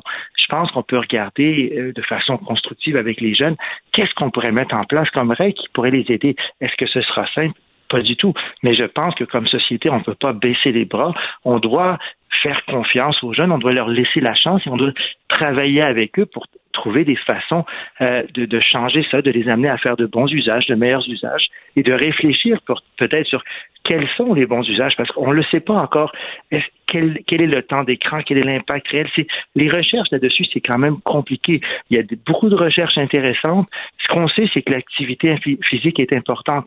Bien manger, c'est important. Mais c'est pas parce que tu as un téléphone que tu vas te mettre à moins bien manger. Oui, mais les liens avec le sommeil, quand même, M. Carcenti, ont quand même été, en tout cas, peut-être que j'ai mal lu les études, mais on a quand même tracé un lien assez clair entre les problèmes d'endormissement le soir, les problèmes de sommeil et l'utilisation des écrans. Et là, c'est pas nécessairement les cellulaires, mais, la lumière bleue, ça a un effet. La, la, lumière bleue a un effet et la lumière bleue, son effet il est décuplé dans des environnements, par exemple, où est-ce qu'on fume à la maison. Donc, la pollution fait en sorte de décupler l'impact de la lumière bleue sur les jeunes. Mais là encore, vous savez, ces études ont fait erreur et ont fait une grande erreur parce que, imaginez-vous, vos enfants, s'ils jouent à Fortnite deux heures avant de se coucher, c'est certain qu'avant, non, c'est certain que pour s'endormir, ça va être difficile. Mais s'ils lisent un livre obligatoire dans leur cours de français au secondaire. C'est pas ça qu'ils font. Ils sont sur Instagram, sur Snapchat. On le sait que c'est ça qu'ils font. Non, mais, mais c'est pour ça, je dis, dans ces études-là, le problème, c'est qu'on regarde pas ce que l'élève fait à l'écran. Donc oui, la lumière bleue a un, a un, impact sur le sommeil, mais plus que ça, c'est ce qu'on va faire avec cette tablette qui aura un impact. Si on lit un livre avant de se coucher sur la tablette, là, mais l'impact sur le sommeil, il va être petit. Si on joue à Fortnite pendant deux heures, l'impact risque d'être important parce que là, on aura une surcharge de dopamine qui va finalement nous amener à pas vouloir dormir tout de suite. Donc, c'est pour ça, même ces études sur les écrans bleus, on regarde pas souvent ce que l'élève fait à l'écran. Et donc, le problème, c'est pas uniquement l'écran, c'est ce qu'on fait aussi sur cet écran, parce que je vous promets que dans beaucoup d'écoles au Québec, euh, il y a des élèves qui sont sérieux, qui font des mathématiques, des sciences, de la chimie et du français avec leur tablette. Et donc, dans ce contexte-là, on ne peut pas les blâmer de vouloir faire ça. Et, même les étudiants universitaires qui font des travaux universitaires sur leur écran d'ordinateur la nuit et tout, c'est pas toujours négatif d'être à l'écran. Et donc, moi, ce qui me pose problème, c'est de vouloir essayer de fondre tout ça dans une même masse en disant les écrans c'est pas bon. Et ce qu'on voit actuellement de ce euh, en tout cas de ce qu'on voit dans les médias de ce qui se passe au forum actuellement c'est que on est en train de blâmer la tablette et on voudrait faire marche arrière. Les études montrent depuis très longtemps que la meilleure façon d'apprendre à l'école c'est d'avoir son propre outil informatique entre les mains au quotidien. C'est la façon la, plus la meilleure pour réussir à l'école pour apprendre mathématiques français sciences etc dans de plus en plus de contextes en médecine et ailleurs, on utilise les technologies, la réalité virtuelle pour apprendre. Et là, on est en train de nous dire quoi dans ce forum qu'il faudrait faire marche arrière et revenir dans l'ancien temps. C'est un peu paradoxal. Mais oui, c'est particulièrement paradoxal, je trouve. Mais cela dit, c'est un enjeu, c'est un défi quotidien. Malheureusement, le défi, il va pas être moins pire l'an prochain. Et je pense que comme, tant comme parent que comme enseignant ou comme spécialiste de la santé, il faut pas baisser les bras, mais il faut juste être prudent sur les recommandations trop vite faites. Message reçu, Thierry Carcenti, vous êtes professeur de l'Université de Montréal, titulaire de la chaire de recherche du Canada sur les technologies de l'information et de la communication. On, je trouve ça bien quand même qu'on ait fait le point sur ces fameuses études. On en parle souvent en émission, 13 000 études que vous avez euh, colligées avec des collègues et euh, ce bémol qui est très important. Regardez donc ce que vos enfants et adolescents, regardez ce qu'ils font, ce qu'ils regardent, ce qu'ils font plutôt, ce qu'ils regardent plutôt de vous concentrer sur les heures d'écran. Ça sera peut-être plus constructif, c'est ce que je retiens. Geneviève Peterson, la seule effrontée qui sait se faire aimer. Jusqu'à 15, vous écoutez Les effrontés. Si vous êtes fan de la série Fugueuse, vous écoutez la suite qui se déroule plutôt cette fois au centre-ville de Montréal. Toutes sortes de réalités autres qui sont abordées dans cette deuxième saison. Et j'étais particulièrement contente de voir arriver euh, des personnages, un personnage autochtone en particulier et des réalités autochtones dans la série. Même si, euh, quand j'ai été mise au courant de la chose, j'étais comme, oh, quand même, assez risqué. J'ai hâte de voir euh, comment on va jouer ça. Et je reçois l'actrice qui incarne Daisy, que vous connaissez maintenant, l'actrice Jamie Echaquan Dubé, qui est euh, l'une des vedettes de la série Fugueuse et qui incarne justement cette Daisy euh, prostituée, mère de famille, euh, qui essaie de tirer son épingle du jeu dans un milieu vraiment pas facile. Jamie, salut. Oui, oui. Le grand public te connaissait peu avant la suite de Fugueuse. Tu as fait beaucoup de choses, tu as fait des documentaires. bon, on va y revenir pour ceux qui te connaissent pas, qui savent pas d'où tu viens, tu es né dans la communauté Atikamek de Manawan. Oui, c'est ça. Ça, c'est dans les Laurentides. Dans l'Anaudière. L'Anaudière, pardon. Oui, Mauricio-Lanaudière. Parfait. Et à 6 ans, tes parents se sont séparés. Et mhm. là, tu as déménagé à Joliette, là où tu as fait ton primaire. Oui, c'est ça. J'ai envie de te demander comment c'était. Euh, ben, je pense que je l'ai quand même dit assez. Là, c'était euh, quand même assez rough, euh, Joliette, euh, dans ce temps-là, pour les Autochtones. Euh, une chance qu'on avait vraiment un, milieu, euh, un, safe space, en fait, euh, au centre d'amitié autochtone de la Naudière, parce que c'est là où est-ce qu'on. c'est là où est-ce qu'on. où est-ce qu'on était avec les autres jeunes Atikamek aussi de, de Joliette. Puis euh, c'est là où est-ce qu'on pouvait faire nos devoirs aussi, puis euh, juste se parler entre nous. Parce que tu faisais écœurer à l'école, c'est ça que tu disais? Oui, c'est ça. Parce que je me faisais écœurer à l'école. Euh, ça a commencé à l'âge de, de 6 ans. Là. J'ai redoublé deux années. J'étais en troisième année et j'ai comme vraiment redoublé en première année. Puis, tu sais, j'ai continué parce que je parlais vraiment pas français sinon. Ben c'est ça, parce que récemment, j'ai écouté un documentaire qui s'appelle Le Code. C'est un documentaire qui a été réalisé par Fabriceville. On l'a reçu euh, ici à l'émission. Puis, en gros, ça parle de comment les jeunes issus des différentes communautés, il y a des jeunes autochtones là-dedans, mais il y a des jeunes de toutes les communautés euh, au Québec. Euh, donc, ces jeunes-là, on parle de comment ces jeunes-là gomment en quelque sorte leur identité pour être mieux acceptés par les autres. puis, il y a beaucoup question d'accent. Toi, est-ce que tu as déjà fait ça? Ben, ça m'est arrivé des fois, comme si jamais euh, je parlais, mettons, à, mettons, au téléphone, juste comme essayer de, de pas avoir l'air trop autochtone ou euh, d'éviter de, rouler mes airs, euh, ce qui c'était quand même quand même difficile. C'est pour ça que des fois on m'entend rouler mes airs et d'autres fois non. Mais comment ça a été justement de jouer euh, avec cet accent-là? Est-ce qu'on est-ce qu'on t'en a parlé? Est-ce que tu as fait euh, des efforts supplémentaires de diction? Comment ils ont joué ça, cette affaire-là? Ben, c'était surtout, en fait, euh, beaucoup, on me, on, on me disait souvent de, de, parler plus fort parce que j'ai tendance à pas parler fort. Puis, tu sais, les Atikamekw, ils parlent pas fort. puis, fait que c'était difficile pour, pour moi. Puis, surtout dans un milieu où est-ce que, genre, le, centre, le centre-ville de Montréal, c'est vraiment c'est bruyant. Ouais. Euh, c'était difficile, euh, c'était difficile de ce côté-là. Mais sinon, euh, essayer de, de, bien prononcer les mots aussi, c'était difficile. Déjà, mettons, je dirais que. Mais tu avais joué avant quand même. Hmm. C'était ta, ta, première expérience de jeu, jeu, vrai jeu? Jeu, jeu, vrai jeu, non, mais dans les autres, tu sais, comme techniquement, je, me souviens d'avoir fait euh, deux trucs, mais c'était avec en lien avec le Wapikoni, un.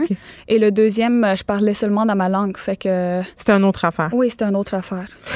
Et je le disais un peu hein, au début, euh, tu sais, dans les médias, puis aussi dans la fiction, là, on a souvent la même façon de représenter les Premières Nations. C'est pas toujours heureux, à mon sens. On parle beaucoup de leurs problèmes.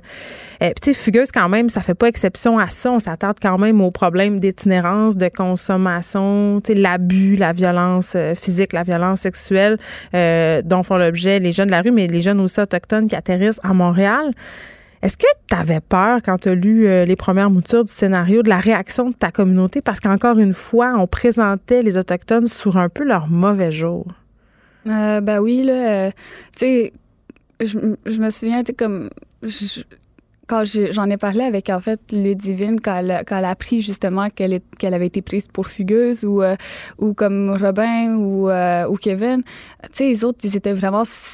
ils étaient super contents et tout. Oui, parce que c'est une grosse série très populaire. Fait pour un acteur, c'est incroyable, ça, c'est sûr. Mais moi, j'avais comme, j'avais comme peur. j'ai même, j'y ai même pensé avant, avant de, de dire ben, tu sais, mettons, si, si j'acceptais, c'est quoi que ça, que ça tomberait, puis euh, qu'est-ce que... Tu avais peur de l'image qu'on allait renvoyer de ta communauté? De ma communauté, de ma nation, des Autochtones en, général aussi. Euh, mais je me suis, euh, je me suis laissée aller, puis essayé vraiment... Puis tu sais, je me disais, si, si... Anyway, la série va se faire. Puis si je devais... si moi, je devais le faire, autant le faire d'une bonne façon.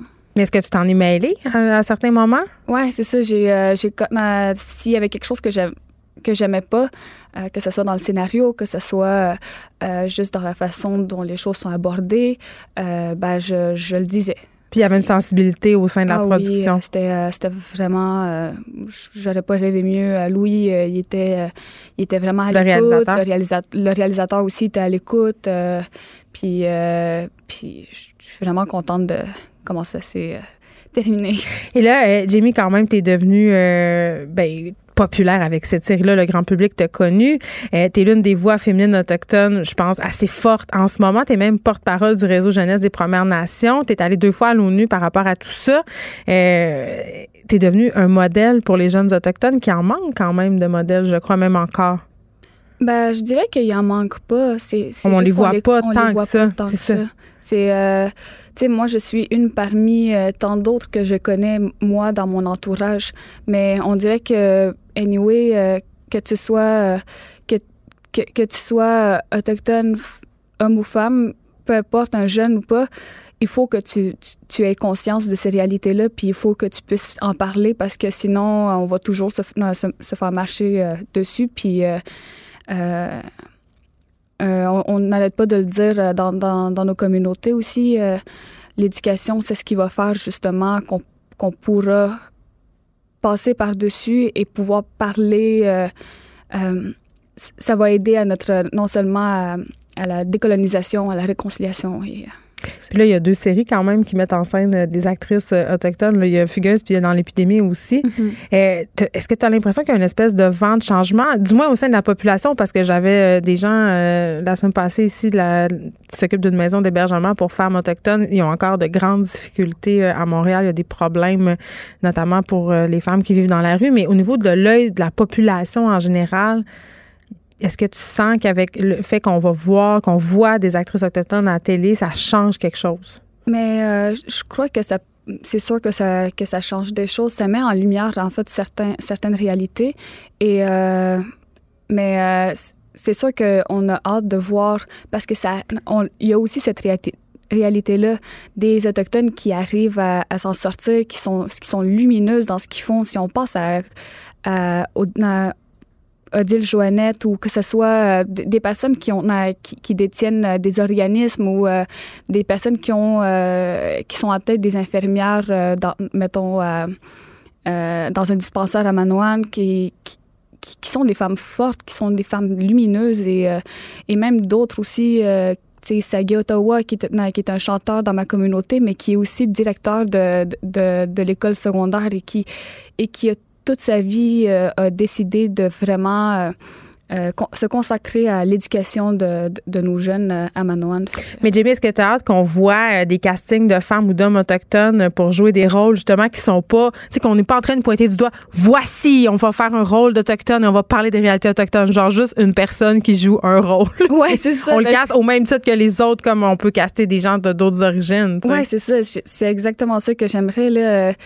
Euh, c'est pour ça, en fait, je me suis trouvé un agent dernièrement. J'ai signé avec euh, Stéphane Belugo, fait que c'est super euh, le fun pour pour moi et pour lui. Puis, tu sais, on en a parlé, puis j'ai dit, moi là, je suis comme si, euh, si je fais carrière là-dedans, j'ai pas envie que ça soit juste. Tu veux pas jouer l'autochtone. c'est ça, c'est comme. C'est autre chose. Oui, c'est ça. Puis, euh, tu sais, si je pouvais avoir des rôles euh, qui n'ont pas vraiment non plus, tu sais, un accent sur mon autochtonité, ça serait vraiment, ça serait vraiment super. Mais ça serait peut-être le signe qu'on est véritablement rendu ailleurs. En tout cas, moi, c'est ce que je trouve.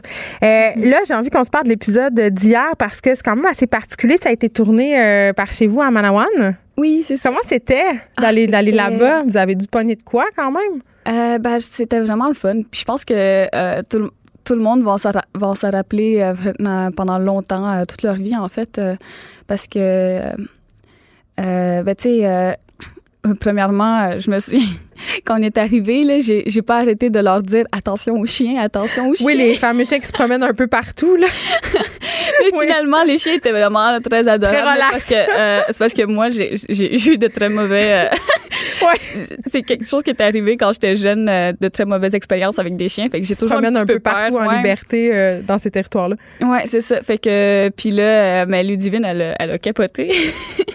puis je pense que les, les, les membres du, du tournage, ben, de l'équipe aussi vraiment euh, comme euh, ils étaient vraiment contents de voir euh, toute cette liberté là et toute cette en fait c'est tout c'est différent aussi là-bas le temps est différent. Puis chaque matin, c'est tellement beau. Là. Il y a le soleil qui, qui sort, sinon il y a, le, il y a toute la, la, brune qui, qui, sort, puis euh, ça, ça, fait des, des images euh, époustouflantes. Mais ça donne de très belles images, puis on filme pas ça souvent, donc je trouvais ça quand même assez intéressant. Donc on va continuer à te suivre dans Fugueuse chaque lundi à 21h euh, sur TVA. Moi, je l'écoute sur Internet, même en direct avec mon enfant. euh, Jamie Echaquan Dubé, on va te souhaiter d'autres beaux rôles. Merci. Bonne journée, merci. Les effronter. Avec Geneviève Peterson. Les vrais enjeux. Les vraies questions. Vous écoutez. Les effronter. Ici, ici, ici, ici. On change le monde. Et la ligne de Don't quit your day job. tu vas pas t'inscrire à la voix, mais c'est bon. Euh, on, continue les pressions pour que tu aies ton jingle. peut-être que si la semaine prochaine, tu le freines plus encore, mes boss vont enfin se décider à Écoute, faire une... la semaine prochaine, je fais, je fais la version beatbox. tu veux pas l'entendre. J'aimerais ça entendre la version barre de danseuse, mais en tout cas. Parfait, je note pour l'autre semaine d'après si on n'a pas de jingle. Bon dubstep. OK, euh, comme à chaque semaine, tu nous proposes de, changer le monde un petit geste à la fois. Et la semaine euh, passée, tu nous disais euh, que tu avais essayé de, de, dire bonjour aux gens que tu connaissais pas dans le pour savoir, puis tu m'as un peu mise au défi de le faire. Oui! Et je l'ai fait. Arrête.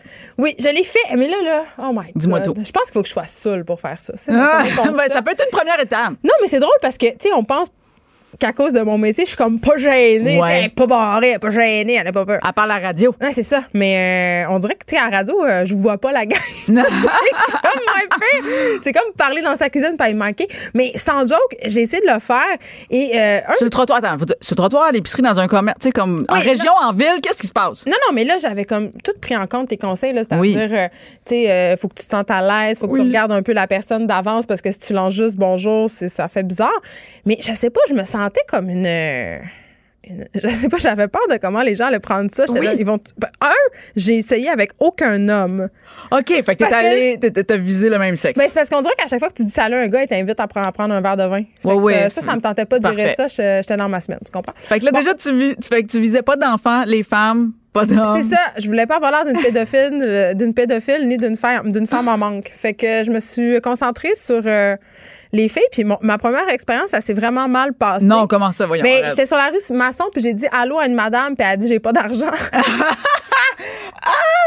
Oh non! Oh mon Dieu! Elle m'a pris pour une sans-abri. Ah, ça, c'est drôle! Mais j'étais en jogging. T'as-tu répondu quelque chose? Mais non, mais j'ai dit non, mais j'ai non, j'ai regardé par terre. J'étais vraiment pas bien. Ah! J'étais vraiment pas bien. Puis j'étais comme, mais les gens sont bien bêtes, tu sais. Voyons, tu dis allô, j'ai pas d'argent! J'ai pas d'argent, je n'ai pas! J'étais comme, OK, d'accord. Là, après ça, j'ai fait, non, Kenini, je vais pas me laisser décourager par cette vieille bonne femme-là fâchée contre les sans-abri. Je vais continuer.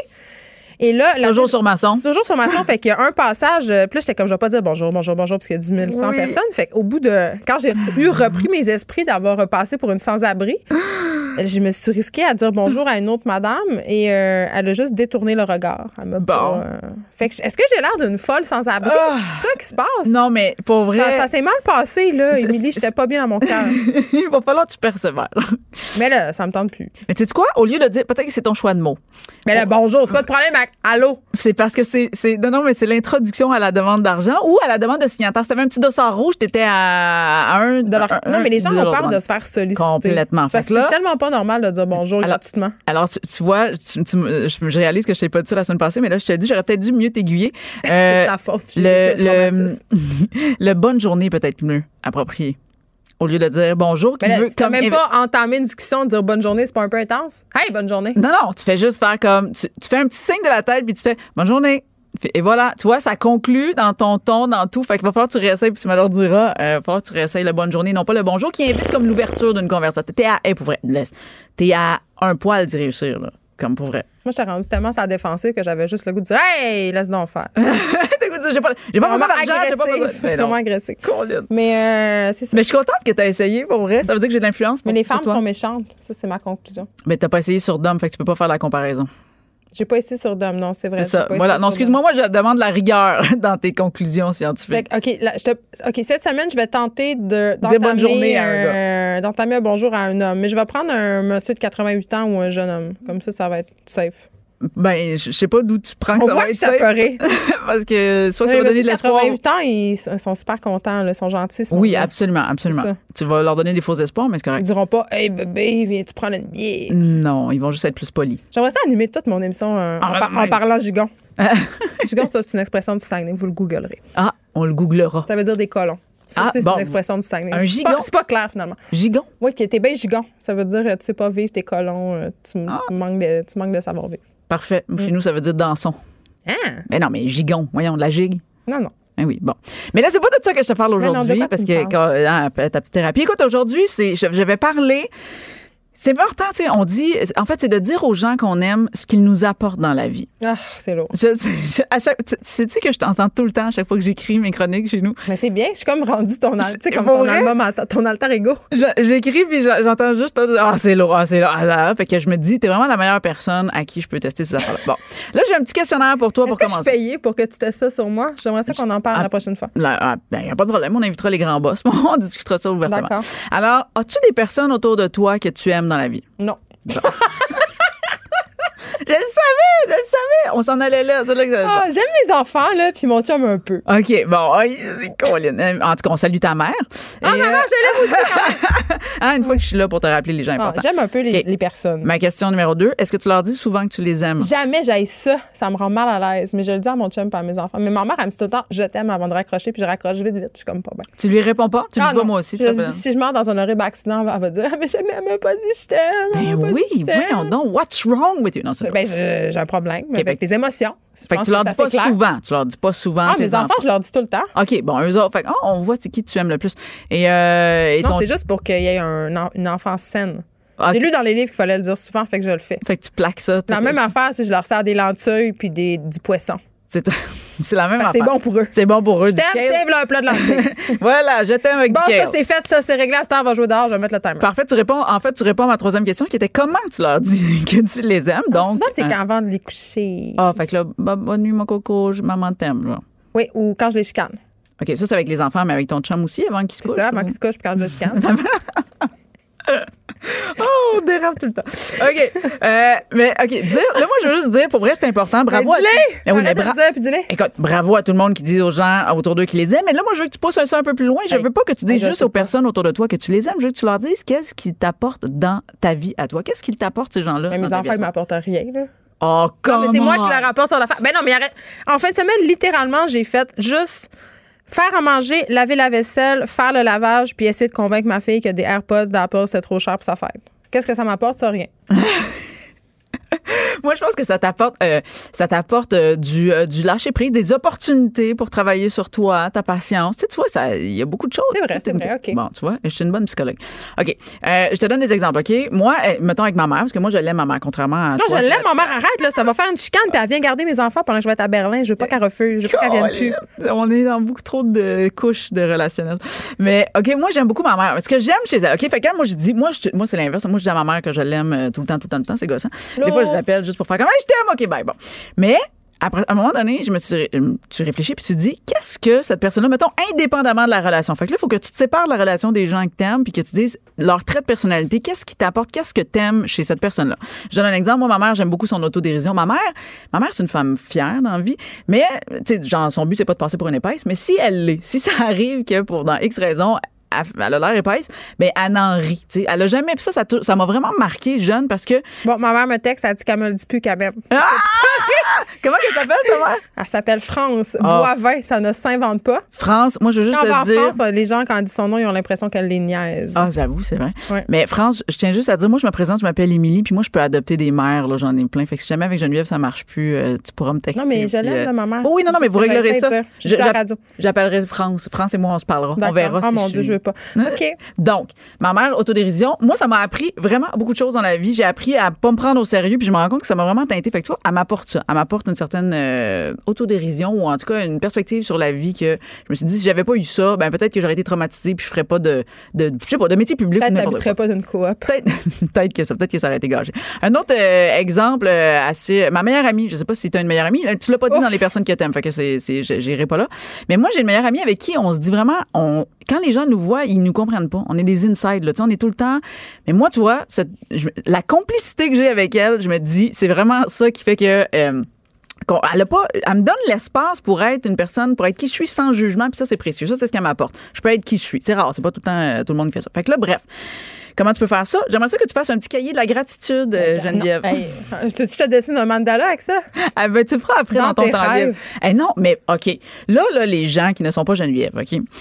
Pour vrai, là. Heureusement pour eux. Quand tu dis, non, mais juste de dire merci à des personnes autour de toi, c'est une façon de leur dire que tu es reconnaissante pour ce qu'ils font puis ce qu'ils t'apportent dans la vie, OK? Puis pour vrai dans ton couple, ça, ça je tiens à dire. Moi, là, j'ai failli me séparer, je sais pas combien de fois, puis on a fini par réintégrer ça, le, la petite gratitude là, euh, quotidienne ou hebdomadaire. Mm. Tu sais, quand tu te fais dire, hey, merci de faire ça, hey, je suis contente, j'apprécie. Oui, c'est ça, c'est tellement important pour vrai. Il faut dire, on prend les affaires pour acquis. Oui. Puis tu te dis, ah, il fait la vaisselle, c'est bien normal. J'ai fait le souper, pourquoi je ben, dirais merci? Il sort les poubelles. Ouais, puis il sort les poubelles, j'ai vidé le tiers du chat. Moi, je dis tout le temps, veux-tu une statue? c'est très agressif. fait que, bref, ça, un petit cahier de la gratitude. Par des gestes, c'est toujours clair là, de faire. Euh, comme moi, j'avais un ami qui, euh, il savait. Moi, je traite beaucoup sur les desserts et les sucres. Le sucre, voilà. À chaque fois qu'il arrivait chez nous, il m'apportait. Tu sais, ça veut dire que l'autre compte pour toi. Pour vrai, fait euh, juste réfléchir à des petites affaires, des petites affaires spéciales pour chacune des personnes. Puis pour vrai, ça va faire un grand changement parce que quand la personne reçoit ça, elle se sent utile. C'est ça. Elle se sent appréciée. Elle se sent reconnue, Colline Geneviève. C'est vrai qu'on dit pas assez aux gens merci pour les affaires qu'ils font pour nous. Non, et et moi, je tenais à te dire, Geneviève, en, en direct. Oh non, je suis pas bien. Non, je commence à être pas bien. Là, oh, j'aime pas ça, On n'est pas des meilleurs amis. On n'est ah! pas, mais on est plus que des connaissances parce qu'on se voit quand même deux fois par oui, semaine. On fait des thérapies. Moi, je veux juste te dire, Geneviève, tu es une personne importante pour moi. Et grâce à toi, j'ai une meilleure confiance en moi parce que tu es quelqu'un qui dit ce qu'il pense puis qui a pas peur de le dire puis ça m'apporte beaucoup. Moi, je retiens juste, Emily Ouellette, que tu aimes les desserts et les sucres. C'est tout ce que je retiens de ta chronique. Tu me l'apporteras. On te retrouve mercredi prochain. Les effronter. À Cube Radio et sur FCN, le commentaire de Geneviève Peterson avec Julie Marcoux. Cube Radio. 14h30, c'est le moment d'aller retrouver l'animatrice à Cube, Geneviève Peterson, dans son studio de radio. Salut Geneviève. Salut Julie. Alors, doit-on craindre les écrans, que ce soit téléphone, iPad, télévision pour nos jeunes, nos enfants, nos ados? Il y a un forum qui se déroule à Québec c'est une initiative du ministère de la Santé. Et toi, tu voulais y mettre des, bémols sur ce qu'on entend depuis les dernières années concernant les écrans et nos jeunes. Bien, écoute, comme euh, parents, je pense que ça nous préoccupe tous euh, l'utilisation que font nos enfants des écrans. Et dans mon livre à moi, c'est beaucoup trop. C'est le combat de ma vie, essayer de convaincre mes enfants de passer le moins de temps possible ou moins de temps sur leurs écrans. Et maintenant, euh, nos téléphones cellulaires nous renvoient un, rapport hebdomadaire et je trouve ça absolument incroyable, euh, dans le mauvais sens d'incroyable, parce que le, la moyenne d'utilisation chez nos adolescents, c'est 9 heures par jour d'utilisation d'écran. Donc, c'est quand même énorme et c'est préoccupant. Et là, il y a des chercheurs qui se sont penchés sur les études, justement. Euh, 13 000 études, pour être plus précise, par rapport à l'utilisation que font nos jeunes des écrans. Et ce qu'ils ont mis en lumière, et c'est ce que je trouve particulièrement intéressant, et peut-être parce que je trouve ça déculpabilisant aussi, Julie, c'est que la lacune importante, ce que les études mettent toujours de côté, c'est ce que nos enfants font sur leurs écrans? Parce que c'est une chose de jouer à des jeux vidéo sur tablette ou sur téléphone, d'être sur les médias sociaux. C'en est une autre de télécharger des applications d'apprentissage, de lire des livres ou de consommer euh, des informations qui servent à quelque chose. Donc vraiment, euh, on met tout simplement de côté tout l'aspect pédagogique des écrans. Donc, c'est quand même assez. Euh, c'est un gros statement, un statement qu'ils font. Justement, là, si tu permets, Geneviève, il y a des collègues qui me disaient non, moi, c'est une spécialiste, mon fils avait des problèmes de lecture. Elle m'a suggéré d'acheter une application euh, et celle-là, effectivement, aidé. Même chose pour une autre collègue dont le garçon avait des problèmes en mathématiques. Application sur euh, téléphone cellulaire ou sur un iPad et ça a été bénéfique. Donc, il n'y a pas que du mauvais. Mais comment est-ce qu'on peut séparer le OK, là, c'est trop avec oui, là, tu as le droit de, le faire, puis ça peut être bon pour toi. Mais je pense qu'il y a deux affaires là-dedans. Euh, par rapport à savoir quand c'est trop, là, je pense que quand on voit que notre enfant s'isole, quand on voit que ça devient obsessif, il y a des mm. enfants qui se lèvent la nuit, quand on voit que ça nuit aux performances scolaires, au sommeil, ça peut peut-être euh, nous sonner une petite cloche. Par contre, euh, je pense que c'est important, comme dans tout, quand on est parent, de vérifier ce que nos enfants regardent, mais aussi de s'informer sur ce qui est possible de faire avec les applications. Puis on le sait, euh, particulièrement avec les adolescents, l'interdiction, ça fonctionne assez peu. D'ailleurs, il y a plusieurs écoles qui maintenant ont réintégré, si on veut, les outils électroniques à l'intérieur de leur programme pédagogique parce qu'ils ont découvert justement, euh, tout comme le fils de ton ami, justement, que utiliser ces, mhm. ces trucs-là pour faire passer les apprentissages, ça fonctionnait beaucoup mieux que, tu sais, on parle aux jeunes le langage qu'ils comprennent et on s'adresse à eux avec des outils qui les intéressent. Je pense que déjà là, on a la moitié du chemin de fait, mais il faut vraiment être vigilant puis regarder euh, qu'est-ce que nos enfants consomment parce que passer 12 heures sur YouTube à regarder des vidéos versus euh, une application d'algèbre, on est ailleurs. en terminant, Geneviève, on est des cordonniers mal chaussés parce que nous, en tant que parents, on peut pas dire qu'on montre vraiment l'exemple. Bien, on sait que euh, la pierre angulaire de l'éducation, c'est le mimétisme, OK? Donc, moi, la première, euh, je passe énormément de temps sur mon téléphone. Donc, c'est sûr que j'ai pas beaucoup de crédibilité quand vient le temps de dire à mes enfants, lâche ton téléphone, lâche ta tablette. Je leur dis littéralement que mon téléphone dans les mains. Donc, je pense aussi qu'il faut regarder qu'est-ce qu'on fait puis regarder ce qu'on regarde nous-mêmes aussi. Geneviève Peterson, la seule effrontée qui sait se faire aimer. Jusqu'à 15, vous écoutez Les effrontés. Marie-Lie Lacombe, qui a 25 ans, a appris récemment qu'elle était déjà ménopausée malgré son jeune âge. Moi, je pensais même pas que ça se pouvait. On lui parle tout de suite. Bonjour, Marie-Lie. Bonjour. Écoutez, euh, c'est rare d'être ménopausée à un si jeune âge quand même. Là, vous avez 25 ans? Oui, exactement. Comment, parce que là, moi, j'ai plein de questions, parce que ça m'inquiète. Je me dis, mon Dieu, ça y est, j'ai des signes. Comment, comment est-ce que tu as découvert que tu étais ménopausée? C'est quoi les symptômes que tu avais? Euh, en fait, c'est l'absence de cycle. Euh, en, grosse partie là qui m'a eu un petit euh, red flag, excusez mon anglicisme, euh, mais j'avais plus de cycle menstruel, donc je me suis comme posé des questions. puis mon mari était parti à l'extérieur, donc il y avait comme aucune chance que je sois enceinte. fait que moi, c'est à partir de ce moment-là que j'ai décidé d'aller consulter. Je travaille dans le domaine médical, fait que je voulais me faire rassurer là-dessus. Puis j'avais beaucoup de bouffées de chaleur aussi. Mais là, j'imagine qu'on se pointe chez son médecin à 25 ans, la ménopause n'est pas la première hypothèse soulevée. Ah, aucunement. Aucunement. je m'attendais à beaucoup d'autres choses sauf ça. Puis comment t'as réagi quand t'as appris ça? Parce que là, j'imagine qu'il doit avoir des répercussions immenses. Euh, oui, oui, euh, clairement, euh, j'ai été euh, euh, déboussolée, j'ai été perdue, j'ai pleuré, pleuré, pleuré comme ça se peut pas. je m'attendais vraiment pas à ça. j'ai heureusement que mon mari était avec moi, puis qu'il m'a supporté là-dedans, mais ça nous a fait un énorme choc pour les deux là. Puis, puis évidemment, il n'y a aucun retour en arrière, là, malgré la si on prend même si on prend des hormones pour atténuer tout ça, c'est un processus qui va de l'avant, qui est on peut pas s'en sortir. Non, c'est ça. Dans le fond, il n'y a aucun traitement pour ça. C'est vraiment, euh, on a deux voies. Soit on s'en va en fertilité ou soit on commence l'hormonothérapie, mais un ne va pas avec l'autre. Donc, euh, c'est ça. C'est ça, parce que là, euh, c'était votre désir d'avoir des enfants. Là, qu'est-ce qui se passe par rapport à tout ça? Euh, ben là, euh, jusqu'à tout récemment, jusqu'à la semaine dernière, euh, on avait une donneuse d'ovules qui voulait nous faire un cadeau et nous donner ses ovules, puisque moi, je sais que mon utérus est correct, je pouvais porter un enfant. Je pouvais juste pas moi-même y donner ma génétique, si on peut dire ça comme ça. Fait qu'on avait une donneuse d'ovules, puis Santé Canada sorti, dans le fond, une nouvelle loi qui, qui est comme trop de zones grises. Fait qu'il y a beaucoup de cliniques de fertilité, dont la mienne, qui est euh, Procréa à Québec, euh, a décidé de se retirer. Donc, euh, il n'offre plus le don d'ovules dirigé. Donc là, il faut aller à l'international puis aller acheter des ovules dans une banque d'ovules qui est excessivement dispendieuse. C'est ça, parce que là, vous avez lancé une campagne de socio-financement sur la plateforme qu'on connaît bien, GoFundMe, euh, justement pour vous permettre, vous et votre conjoint, de vous payer euh, cette ovule qui sera disponible à l'étranger. Vous me dites que ça coûte cher. Ça coûte combien? Parce que j'imagine que c'est pas juste l'ovule, c'est toutes sortes de frais euh, afférents. Oui, exactement. Ben, si je peux vous donner juste un approximatif, parce que d'une d'une banque à l'autre, ça diffère, là. Mm. Mais on parle pour environ deux à quatre ovules. On parle de, ça commence à peu près à 18 000 ça, c'est juste le don d'ovules. Juste les ovules. oui, c'est juste les ovules. Et est-ce que les ovules viennent à vous ou vous devez aller là-bas? Euh, y a, y a, non, ils viennent directement à nous, mais dans le fond, ils sont transférés à la clinique. ben, à partir de là, il y a d'autres frais, évidemment. Euh, pour l'implantation et tout ça, les in vitro et tralala. Là. Puis vous allez pouvoir porter l'enfant, c'est ce que vous me dites? Oui, oui, exactement. Et là, vous êtes rendu à combien dans cette campagne de socio-financement d'amasser? Euh, là, on est rendu à 3500 environ. Puis est-ce que vous vous attendez à devoir débourser de l'argent de votre poche? Euh, j'en suis sûre, j'en suis persuadée. euh, c'est ça. Fait, puis moi, mon temps est calculé. Tout dépendant, il y a certaines femmes, eux, qui ont un petit peu plus de temps devant elles. Euh, moi, c'est malheureusement pas le cas vu que j'ai plus d'hormones du tout. Donc, j'ai, il me reste deux ans et demi là, pour me trouver ce montant-là puis pouvoir passer à la prochaine étape. Puis après ça, ça serait plus possible pour vous de porter cet enfant-là pour des raisons hormonales, c'est ça, je comprends. Oui, exactement. Parce que sinon, je peux développer des, des, des, des, maladies dans le fond. Là. Et là là. On va vous souhaiter bonne chance, Marie-Lie Lacombe. On va vous souhaiter que ce montant-là gonfle et gonfle et que vous puissiez atteindre votre objectif. Merci beaucoup de nous avoir parlé. Merci à vous. On parlait à Marie-Lie Lacombe qui a découvert récemment qu'elle était ménopausée à l'âge de 25 ans.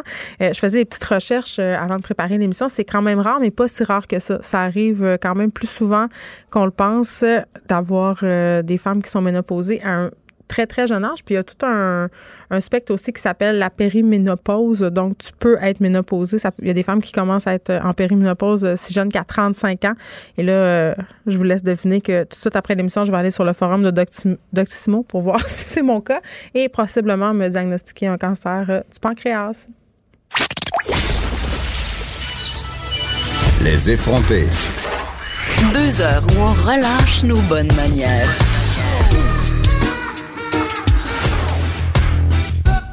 Cube Radio. Élise Jeté. Oui, Geneviève. Tu étais venue vendredi nous faire tes prédictions euh, pour les Oscars. Oui, en fait. On a tant de choses à se dire. Je sais, mais je vous avais ah. suggéré les films à écouter en fin de semaine. Euh, T'es as-tu écouté? Euh, non, parce que faut que je te fasse une petite confidence. Je me suis fait. Moi, je suis, euh, je suis jurée au festival de court-métrage Prends Secours. OK. Et je m'étais dit, ah, euh, je vais faire ça en fin de semaine. J'avais pas ouvert le document Word où je voyais qu'il y avait 150. J'ai vu qu'il y avait 150 films à ah! regarder. Donc, j'ai pas beaucoup regardé de films autres que ceux-là en fin de semaine. Je, je dois avouer. Donc, tu feras ton rattrapage par la suite. Il n'y a pas de problème. Maintenant, de toute façon, tu sais qui, a gagné. Fait que tu sais c'est quoi qu'il faut que tu écoutes. Exactement. Puis, je pense qu'il faut que j'écoute euh, le film coréen. Parasite. Exactement. J'ai fait, des, fait des ACV en ondes. C'est à cause de ma périménopause. oui, mais ça a créé quand même, on en reparlera, mais ça a créé tout un tollé, euh, ces gagnants-là. Oui, ben il y, a eu plusieurs affaires qui se sont passées dans ce gala-là. En gros, ça, ça oui. c'était pas plat. Oui. Contrairement à Tu voulais qu'on parle de robes en commençant, fait que euh, on va ben commencer, on va commencer par les robes. Euh, premièrement, parce qu'il y a eu une controverse au sujet de la robe de Jane Fonda, qui, oui. parce qu'elle a promis, là, elle, elle a fait une promesse à Greta Thunberg notamment de ne plus jamais s'acheter de vêtements parce qu'elle dit on possède trop de choses, on n'a pas besoin de ça, des vêtements de plus. Plus jamais, jamais. Plus jamais. Mais tu sais, Jane Fonda, elle doit avoir une garde-robe euh, assez garnie, là. Elle n'a plus besoin de rien. Euh, et là, apparemment, ça, ça, fonctionnait aussi pour les Oscars, sa promesse, parce qu'une promesse, là, si t'es pas capable de la garder quand les, choses sont importantes, là, quand quelque chose d'important se passe, ben, c'est pas une vraie promesse. Ben là, mais, elle a, mais là, elle a recyclé sa robe. Elle a recyclé euh, la robe de 2014, même pas de cette année. Là. Ça fait longtemps. J'ai jamais compris ça. Là. là. Les gars, ils ont le droit de porter le même tuxedo mille fois. Personne s'en rend compte, mais les femmes, à go, faut tout le temps avoir une robe différente. C'est ça. Fait qu'elle a été conséquente. Donc, je remets un grand, euh, un grand euh, trophée symbolique à Jane Fonda. Bravo. Qui aussi s'est présentée sur scène pour remettre le prix du meilleur film à la fin de la cérémonie mm. avec son grand manteau rouge sur le bras, qui est le manteau qui est symbolique, en fait, parce que c'est avec ce manteau-là qu'elle n'arrête arrête pas de se faire arrêter dans les euh, manifestations euh, pro-environnement. Fait que euh, bravo, Jane. Hein? elle, elle, avait mis ses idéaux. Ah, elle était pas de ses idéaux. J'étais tellement contente. Un autre, un autre vêtement que j'avais envie de souligner, c'est la cape que portait Nathalie Portman. Ah, mon Dieu, je sais. elle portait une cape noire et sur les bords du dessus, en avant, elle avait fait broder en lettres dorées les noms des femmes qui ont été oubliées dans les nominations comme meilleure réalisatrice. Tu soulignais vendredi d'ailleurs que ça te choquait. Ça me titillait quand même. Fait que là, elle est allée chercher toutes celles qui auraient pu être considérées, puis elle les a fait inscrire. Je trouvais que c'était vraiment une délicate attention. Bien, c'était une délicate attention. Et parfois, ces statements-là, c'est pas toujours réussi au niveau du style, mais je dois dire que c'était une de mes tenues préférées de la soirée, que celle de Nathalie Portman. C'était réussi à tous les niveaux. Ben, je suis d'accord. Au niveau du message et du style. Ah, que demander de plus? Assez par les modes, parce que c'est vraiment, et un vraiment pas, euh, incroyable. C'est vraiment pas ma tasse de thé, donc on va passer à autre chose. Euh, J'avais envie de te parler du numéro d'ouverture qui avait été confié à Janelle Monet, euh, qui est, moi, je la trouve tout le temps queen, cette fille-là. Je la trouve incroyable à chaque numéro qu'elle fait. Mais là, on l'a mise dans une espèce de melting pot de tunes qui avait pas nécessairement rapport. Ça allait pas? Puis, il y avait des danseurs derrière elle qui étaient déguisés, qui étaient costumés, en fait, euh, selon des personnages ou des, euh, des, des, costumes, en fait, qui représentaient des films qui n'étaient pas en nomination nécessairement. C'est ça, mais il y avait comme plusieurs dissonances cognitives dans comme, ce numéro. C'est comme s'il avait donné le contrat de, de costume à quelqu'un d'autre. à quelqu'un qui n'était pas vraiment impliqué dans c'est qui qui est nommé. Mm. Non, c'est ça. Fait que il, il a juste fait des costumes. Oui, puis on a mis un, un grand accent sur euh, Beautiful Day in the Neighborhood avec Tom Hanks, avec le, une espèce de de mise en scène où est-ce qu'elle allait lui porter un chapeau, tu sais. Alors que oui, il était nommé, mais tu sais, c'est le seul, c'était la seule nomination de ce film-là qui a été complètement occulté des autres mais catégories. Comme genre, euh, l'important, c'est pas de gagner, c'est de participer? Ouais, je sais pas. Fait que j'ai comme pas trop compris. Pas trop compris. Euh, mélange d'émotions, je te dirais. Mélange d'émotions. Je, je commencerai comme ça. Euh, sinon, le premier prix de la soirée a été donné à Brad Pitt pour avoir été le meilleur acteur de soutien dans Once Upon a Time in Hollywood. Le film de Quentin Tarantino. Mais est-ce que c'est son premier Oscar à Brad ou? En fait, c'est son premier Oscar ah! en tant qu'acteur. Parce qu'il y en a eu euh, quelques-uns là, comme euh, producteur, notamment pour 12 Years a Slave. mais là, c'était la, première fois qu'on reconnaissait ses talents d'acteur. c'est quand même pas pire là, que ça arrive à, à ce temps-ci. Puis c'était comme la soirée des premières hier. parce que plus tard, la meilleure actrice de soutien dans Marriage Story, c'est Laura Dern, comme je l'avais prédit, qui a gagné. J'étais tellement contente. C'était son ben, premier Oscar. Puis là, moi, j'arrêtais pas, de, j'arrêtais pas de crier. Pouvez-vous croire que c'est son premier? Je peux pas croire. tu criais ça dans ta soirée d'Oscar, oui. même. Parce que Laura Dern, elle est incroyable. Elle crève l'écran dans tout ce qu'elle fait. Euh, j'étais très contente. Elle était accompagnée de sa fille et de hum, sa mère, euh, qui était aussi une actrice. Donc mm. là, c'était, vraiment une belle soirée familiale pour eux. Même chose pour euh, Joaquin Phoenix, qui a gagné le prix en fin de soirée du meilleur acteur Ouais. Pour son rôle dans Joker. Là, il a fait. Entends-tu ma voix qui dit ouais? Ouais. C'est la première fois qu'il gagnait donc euh, un, un, Oscar. Mais... Il a fait un discours euh, décousu par le tourment, j'appellerais ça comme ça. Ouais. Euh, au début, on avait l'impression que son discours en était un sur l'environnement parce qu'il parlait de comment on, on, mettait du lait dans notre café sans penser à la vache. Là. Il a vraiment utilisé cette métaphore.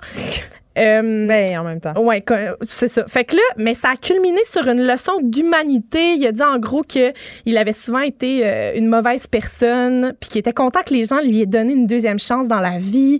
Puis là, c'était comme. Mais c'est un gars weird. Qu'est-ce que tu essaies de dire exactement? Tu sais, il n'y aurait pas eu tous ces points dans une production écrite au cégep, Geneviève. Non, mais euh, on dirait que. Je J'aurais pas donné à lui, moi, le score du meilleur acteur. Euh, sa performance dans le Joker, euh, j'ai trouvé qu'il overactait à plusieurs. Euh, il m'a vraiment tombé ses nerfs. En fait. Puis c'est un très grand acteur, Joaquin Phoenix, pour vrai. Mais c'était surjoué, comme, comme tu dis, je crois que c'était surjoué. Je trouve que le meilleur rôle, en tout cas, mon rôle préféré, euh, c'est quand il a incarné Johnny Cash. Oui, ça, c'était un bon rôle. Ouais, ben, un bon rôle pour lui. En tout en finesse, euh, ça marchait. Euh, tu vois, j'aurais davantage donné la statuette pour ce rôle-là que ce rôle totalement overrated et de ce film overrated par, ailleurs qui est le Joker. Oui, alors qu'il y a plein de films qui ont complètement été oubliés des Oscars, mais ben, ce film-là, il n'y avait pas nécessairement sa place. ah, mais je comprends que ça a pogné, puis c'était pas inintéressant, mais il y avait il y avait quelque chose qu'on allait chercher là, mais c'était pas nécessaire qu'il gagne ce prix-là. On va se calmer. Euh, le parti devait être pogné en Corée du Sud.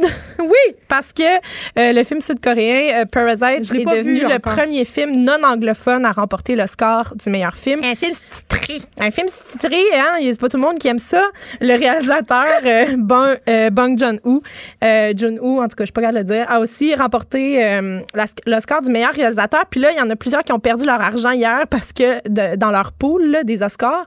Parce que ces deux prix-là, les prédictions pointaient vers 1917. tout le monde disait meilleur réalisateur, ouais, ça va être 1917. Meilleur, euh, meilleur film, 1917. Mais c'est pas ces trophées-là -là, qu'on a. Non. Mais le film a aussi remporté deux autres prix qui, eux, avaient été comme plus évidents meilleur scénario original et meilleur film international. Et par-dessus le marché, c'est la première fois qu'un film coréen remportait un Oscar tout court. C'est la première fois qu'un film coréen remportait un Oscar. Non, il y avait beaucoup de premières fois. C'était incroyable. Euh, moi, j'ai dit qu'il fallait donner un trophée à celle qui était l'interprète du réalisateur parce que c'est elle qui traduisait tous les euh, discours de remerciement. Elle de boire. Hein, elle montée quatre fois sur scène. Puis la seule phrase que notre réalisateur était capable de prononcer en, anglais, puis qui a pas fait traduire par son interprète, c'était euh, Je m'en vais boire à Oui, il avait hâte de boire. Écoute, j'espère qu'il a trinqué. Là, puis, ben, il avait toutes les raisons de le faire. Oui. c'est ça. Un autre affaire que je voulais souligner aussi, c'est qu'on a eu tous les nommés de la catégorie meilleure chanson originale qui sont allés faire leur tune, évidemment, en avant. Euh, ça, ils font ça à chaque année. Et il y a eu un stunt pour celle de la Reine des Neiges parce qu'on a mentionné que euh, la, Reine des Neiges, elle chante dans. Ben, ils, font la version, en fait, pour toutes les langues différentes dans, dans lesquelles le film est traduit. Eu de français. Il n'y a pas eu la. Euh, premièrement, ils n'ont pas mis la Reine des Neiges en français, mais il y avait la, la taille, la japonaise, l'allemande. Voudrais-tu la chanter un peu? Vraiment pas. Ah. Et euh, ce qu'on comprend, Geneviève, c'est que peu importe la langue dans laquelle cette chanson est chantée, c'est énervant. Elle donne envie de se mettre la tête sous l'eau bouillante. C'est ce que j'ai dit sur Twitter. je sais. C'est... Moi, je suis tellement contente que mes enfants n'aient pas accroché à la que Reine ça cesse, Faites que ça cesse. J'arrêtais pas de crier. Euh, arrêtez, arrêtez, tout ça. puis c'est ça, on n'a pas eu la France. on n'a pas eu celle en français. En plus par-dessus le marché. Hey, j'étais choquée! Et que j'étais fâchée. Et là là. Et là, euh, il y a eu aussi, quand on a présenté le prix, euh, il y a eu comme une espèce de melting pot de tous ceux qui ont gagné meilleure chanson originale de film. Euh, puis là, il y a eu comme un, sur l'écran plein d'extraits musicaux mélangés avec les extraits de films de plusieurs années différentes. C'était vraiment incroyable. Puis là, il y avait un, un long bout avec Eminem et 8 Mile qui avaient gagné en 2003. Oui, il y a des gens qui ont été malaisés. Et là, Eminem a débarqué. Now, the clock's run out. Time's up. Over. Plow. Snap back to reality. Oh, there goes gravity. Oh, there goes rabbit. Choke. He's so mad, but j'ai-tu été au gym en écoutant cette tonne-là, moi? Puis là, là c'était confusion, malaise, enthousiasme. c'est quoi? Pourquoi les gens n'ont pas aimé ça? C'était comme la tonne, là. En fait, non, c'est pas que les gens n'ont pas aimé ça, c'est que les gens savaient pas comment réagir. Premièrement, ça avait pas rapport. c'est, OK, d'accord. C'était juste, ça avait pas rapport que Eminem débarque puis chante la, la tune qui a gagné en 2003. Il est en chicane en plus, hein. C'est ça. Parce que euh, oui. pour faire la petite histoire, euh, l'année où il a remporté euh, la meilleure chanson, il n'était pas là. C'est ça. fait que, en tout cas, là, mais c'était la grande réconciliation. Mais, en plus, il y avait de la boucane puis tout. Fait que là, tout le monde était comme pas sûr qu'il était là pour vrai. Là. Ah oui, oui, c'était un hologramme. On a beaucoup euh, vu euh, son dad sur les médias sociaux. Il est, il est débarqué. Euh, il y a une personne, Martin Scorsese, qui en a profité pour dormir pendant la perfo. manière. Oui, c'est l'espèce de mime qui circule aujourd'hui où est-ce qu'il y a un œil fermé. Là, c'est pas mal pendant la toune. Mais il était accompagné de sa fille qui, elle, était, elle était en liesse. ébahie. Là, mais à la défense de notre bon vieux Martin, euh, il, faut, il faut dire que la soirée des Oscars, c'est très, très long. Puis il est plus jeune. Puis ça se peut que quand tu bois un petit peu de vin, hein, c'est ça. ça endort. Finalement, euh, la chanson de l'année, cette année, hein, et non pas en 2003. Nice. Ça a été euh, I'm Gonna Love Me Again du, du film Rocketman, interprété par Elton John. Donc, c'est Elton qui est reparti avec le trophée. Est-ce qu'on l'entend, la tune ou non? on l'entend pas. Oh! Ben non, là, ça me tentait pas qu'on écoute. Moi, je voulais qu'on mette l'accent sur Eminem parce que moi, je l'ai aimé ce moment-là, Geneviève. Mais moi, j'adore. Peu importe ce que les gens diront. Moi, j'étais une quétaine finie, puis je disais tantôt, il y a eu beaucoup de commentaires sur son dad bod sur les médias sociaux, puis j'étais là, c'est bien chien, c'est le dos tranquille. Eminem, il a le droit d'être un père d'avoir un dad bod. En fait, moi, ce qui m'a plus choqué, c'est le fait qu'avec toute sa barbe foncée, on a réalisé qu'il était vraiment, vraiment, vraiment bleaché en 2003. Ben oui. C'est ça. Mais tu sais, c'est parce qu'on on dirait qu'on oublie. Ben, on oublie. Est-ce que tu as écouté son nouvel album? Oui. Est-ce que qu'est-ce que tu en penses? je, je, je, surprends un peu. Je t'en reparlerai une autre fois. J'ai aimé ça, moi. Mais moi, j'aime ça. Il y a des paroles bizarres. C'est ça. J'ai des, j'ai des réserves, mais on s'en parlera dans un autre contexte. Oui.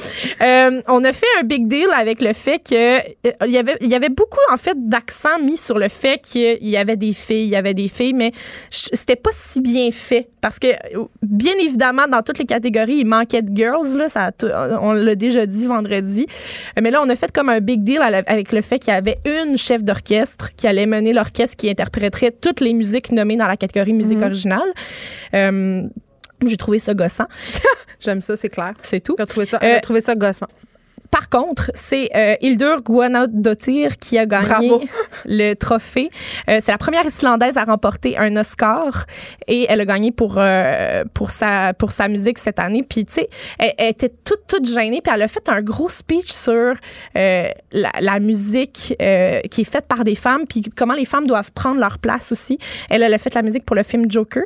Puis fait que c'est ça. Fait que une, une autre bonne affaire. Puis pour vrai, sa musique est extrêmement spéciale. Écoutez la, soundtrack de, de Joker, puis ouais, regardez tous les effets spéciaux dans la musique qui existent. Elle a vraiment, vraiment beaucoup de talent. Fait qu'est-ce que tu dirais quand même que nos bons vieux Oscars, So White, euh, puis So Prévisible, sont en un petit vent de, un petit virevent? Ben, il y avait du virevent. Il y avait vraiment euh, du virevent, pas du virevent vers le Québec, par contre, parce non. que euh, pour le court-métrage, Myriam Joubert n'a pas gagné pour Brotherhood. Non.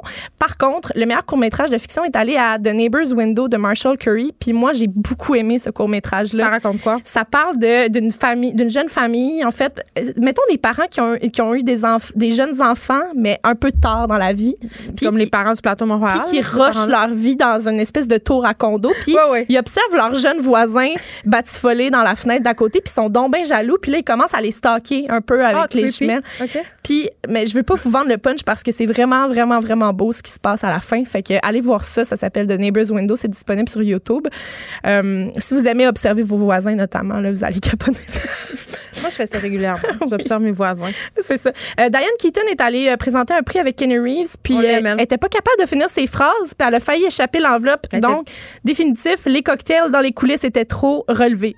Je pense que oui. ça? Ben, Diane? J'ai senti, j'ai senti ça. Parfum de scandale. Parfum de scandale. C'était décousu, là. Il y avait, ça manquait de fluidité. Puis Kenny Reeves, il devait, genre, reprendre un petit peu le, oh contrôle du discours. C'est fou quand même de se rendre compte que ces gens-là qui sont plus grands que nature sont juste comme les autres. Ils sont en arrière du rideau parce que ça les stresse d'aller présenter le prix. Oui, c'est ça. Ils sont comme les autres. J'étais comme, je comprenais pas. Euh, il y a Billie Eilish, notre ah. girl par excellence. Avec son pyjama on savait qu'elle allait aller chanter, mais mm. il y a eu comme des rumeurs. On savait pas trop ce qu'elle allait aller chanter exactement. Finalement, elle a fait une interprétation de Yesterday des Beatles pour euh, le In Memoriam de l'année. Donc, c'est elle qui était là avec son frère au piano. Ils ont oublié Luke Perry. Oui, c'est vrai qu'ils l'ont oublié. J'avais, j'avais pas remarqué. Euh, bien, bien vu, bien vu. Il y a eu plein euh, de belles présentations, dont euh, Rebel Wilson et James Corden qui sont arrivés déguisés en personnages de Cats. donc en gros chat maquillé, le complet. Oui, sont arrivés pour présenter le prix d'effets spéciaux. Puis là, ils ont dit, ben s'il y a un film où est-ce qu'il fallait des effets spéciaux, c'est bien dans le film Cats parce que tu on s'entend que c'était des vraies personnes qui jouaient des chats. Tu sais, ça... Moi, j'en reviendrai jamais encore. Je tu sais, je veux même pas le voir. Ils me font peur, ces personnages-là. Ça va pas du tout. C'était creepy. Puis, euh, comme l'an dernier, tu sais, il y avait pas d'animateur euh, pour les Oscars.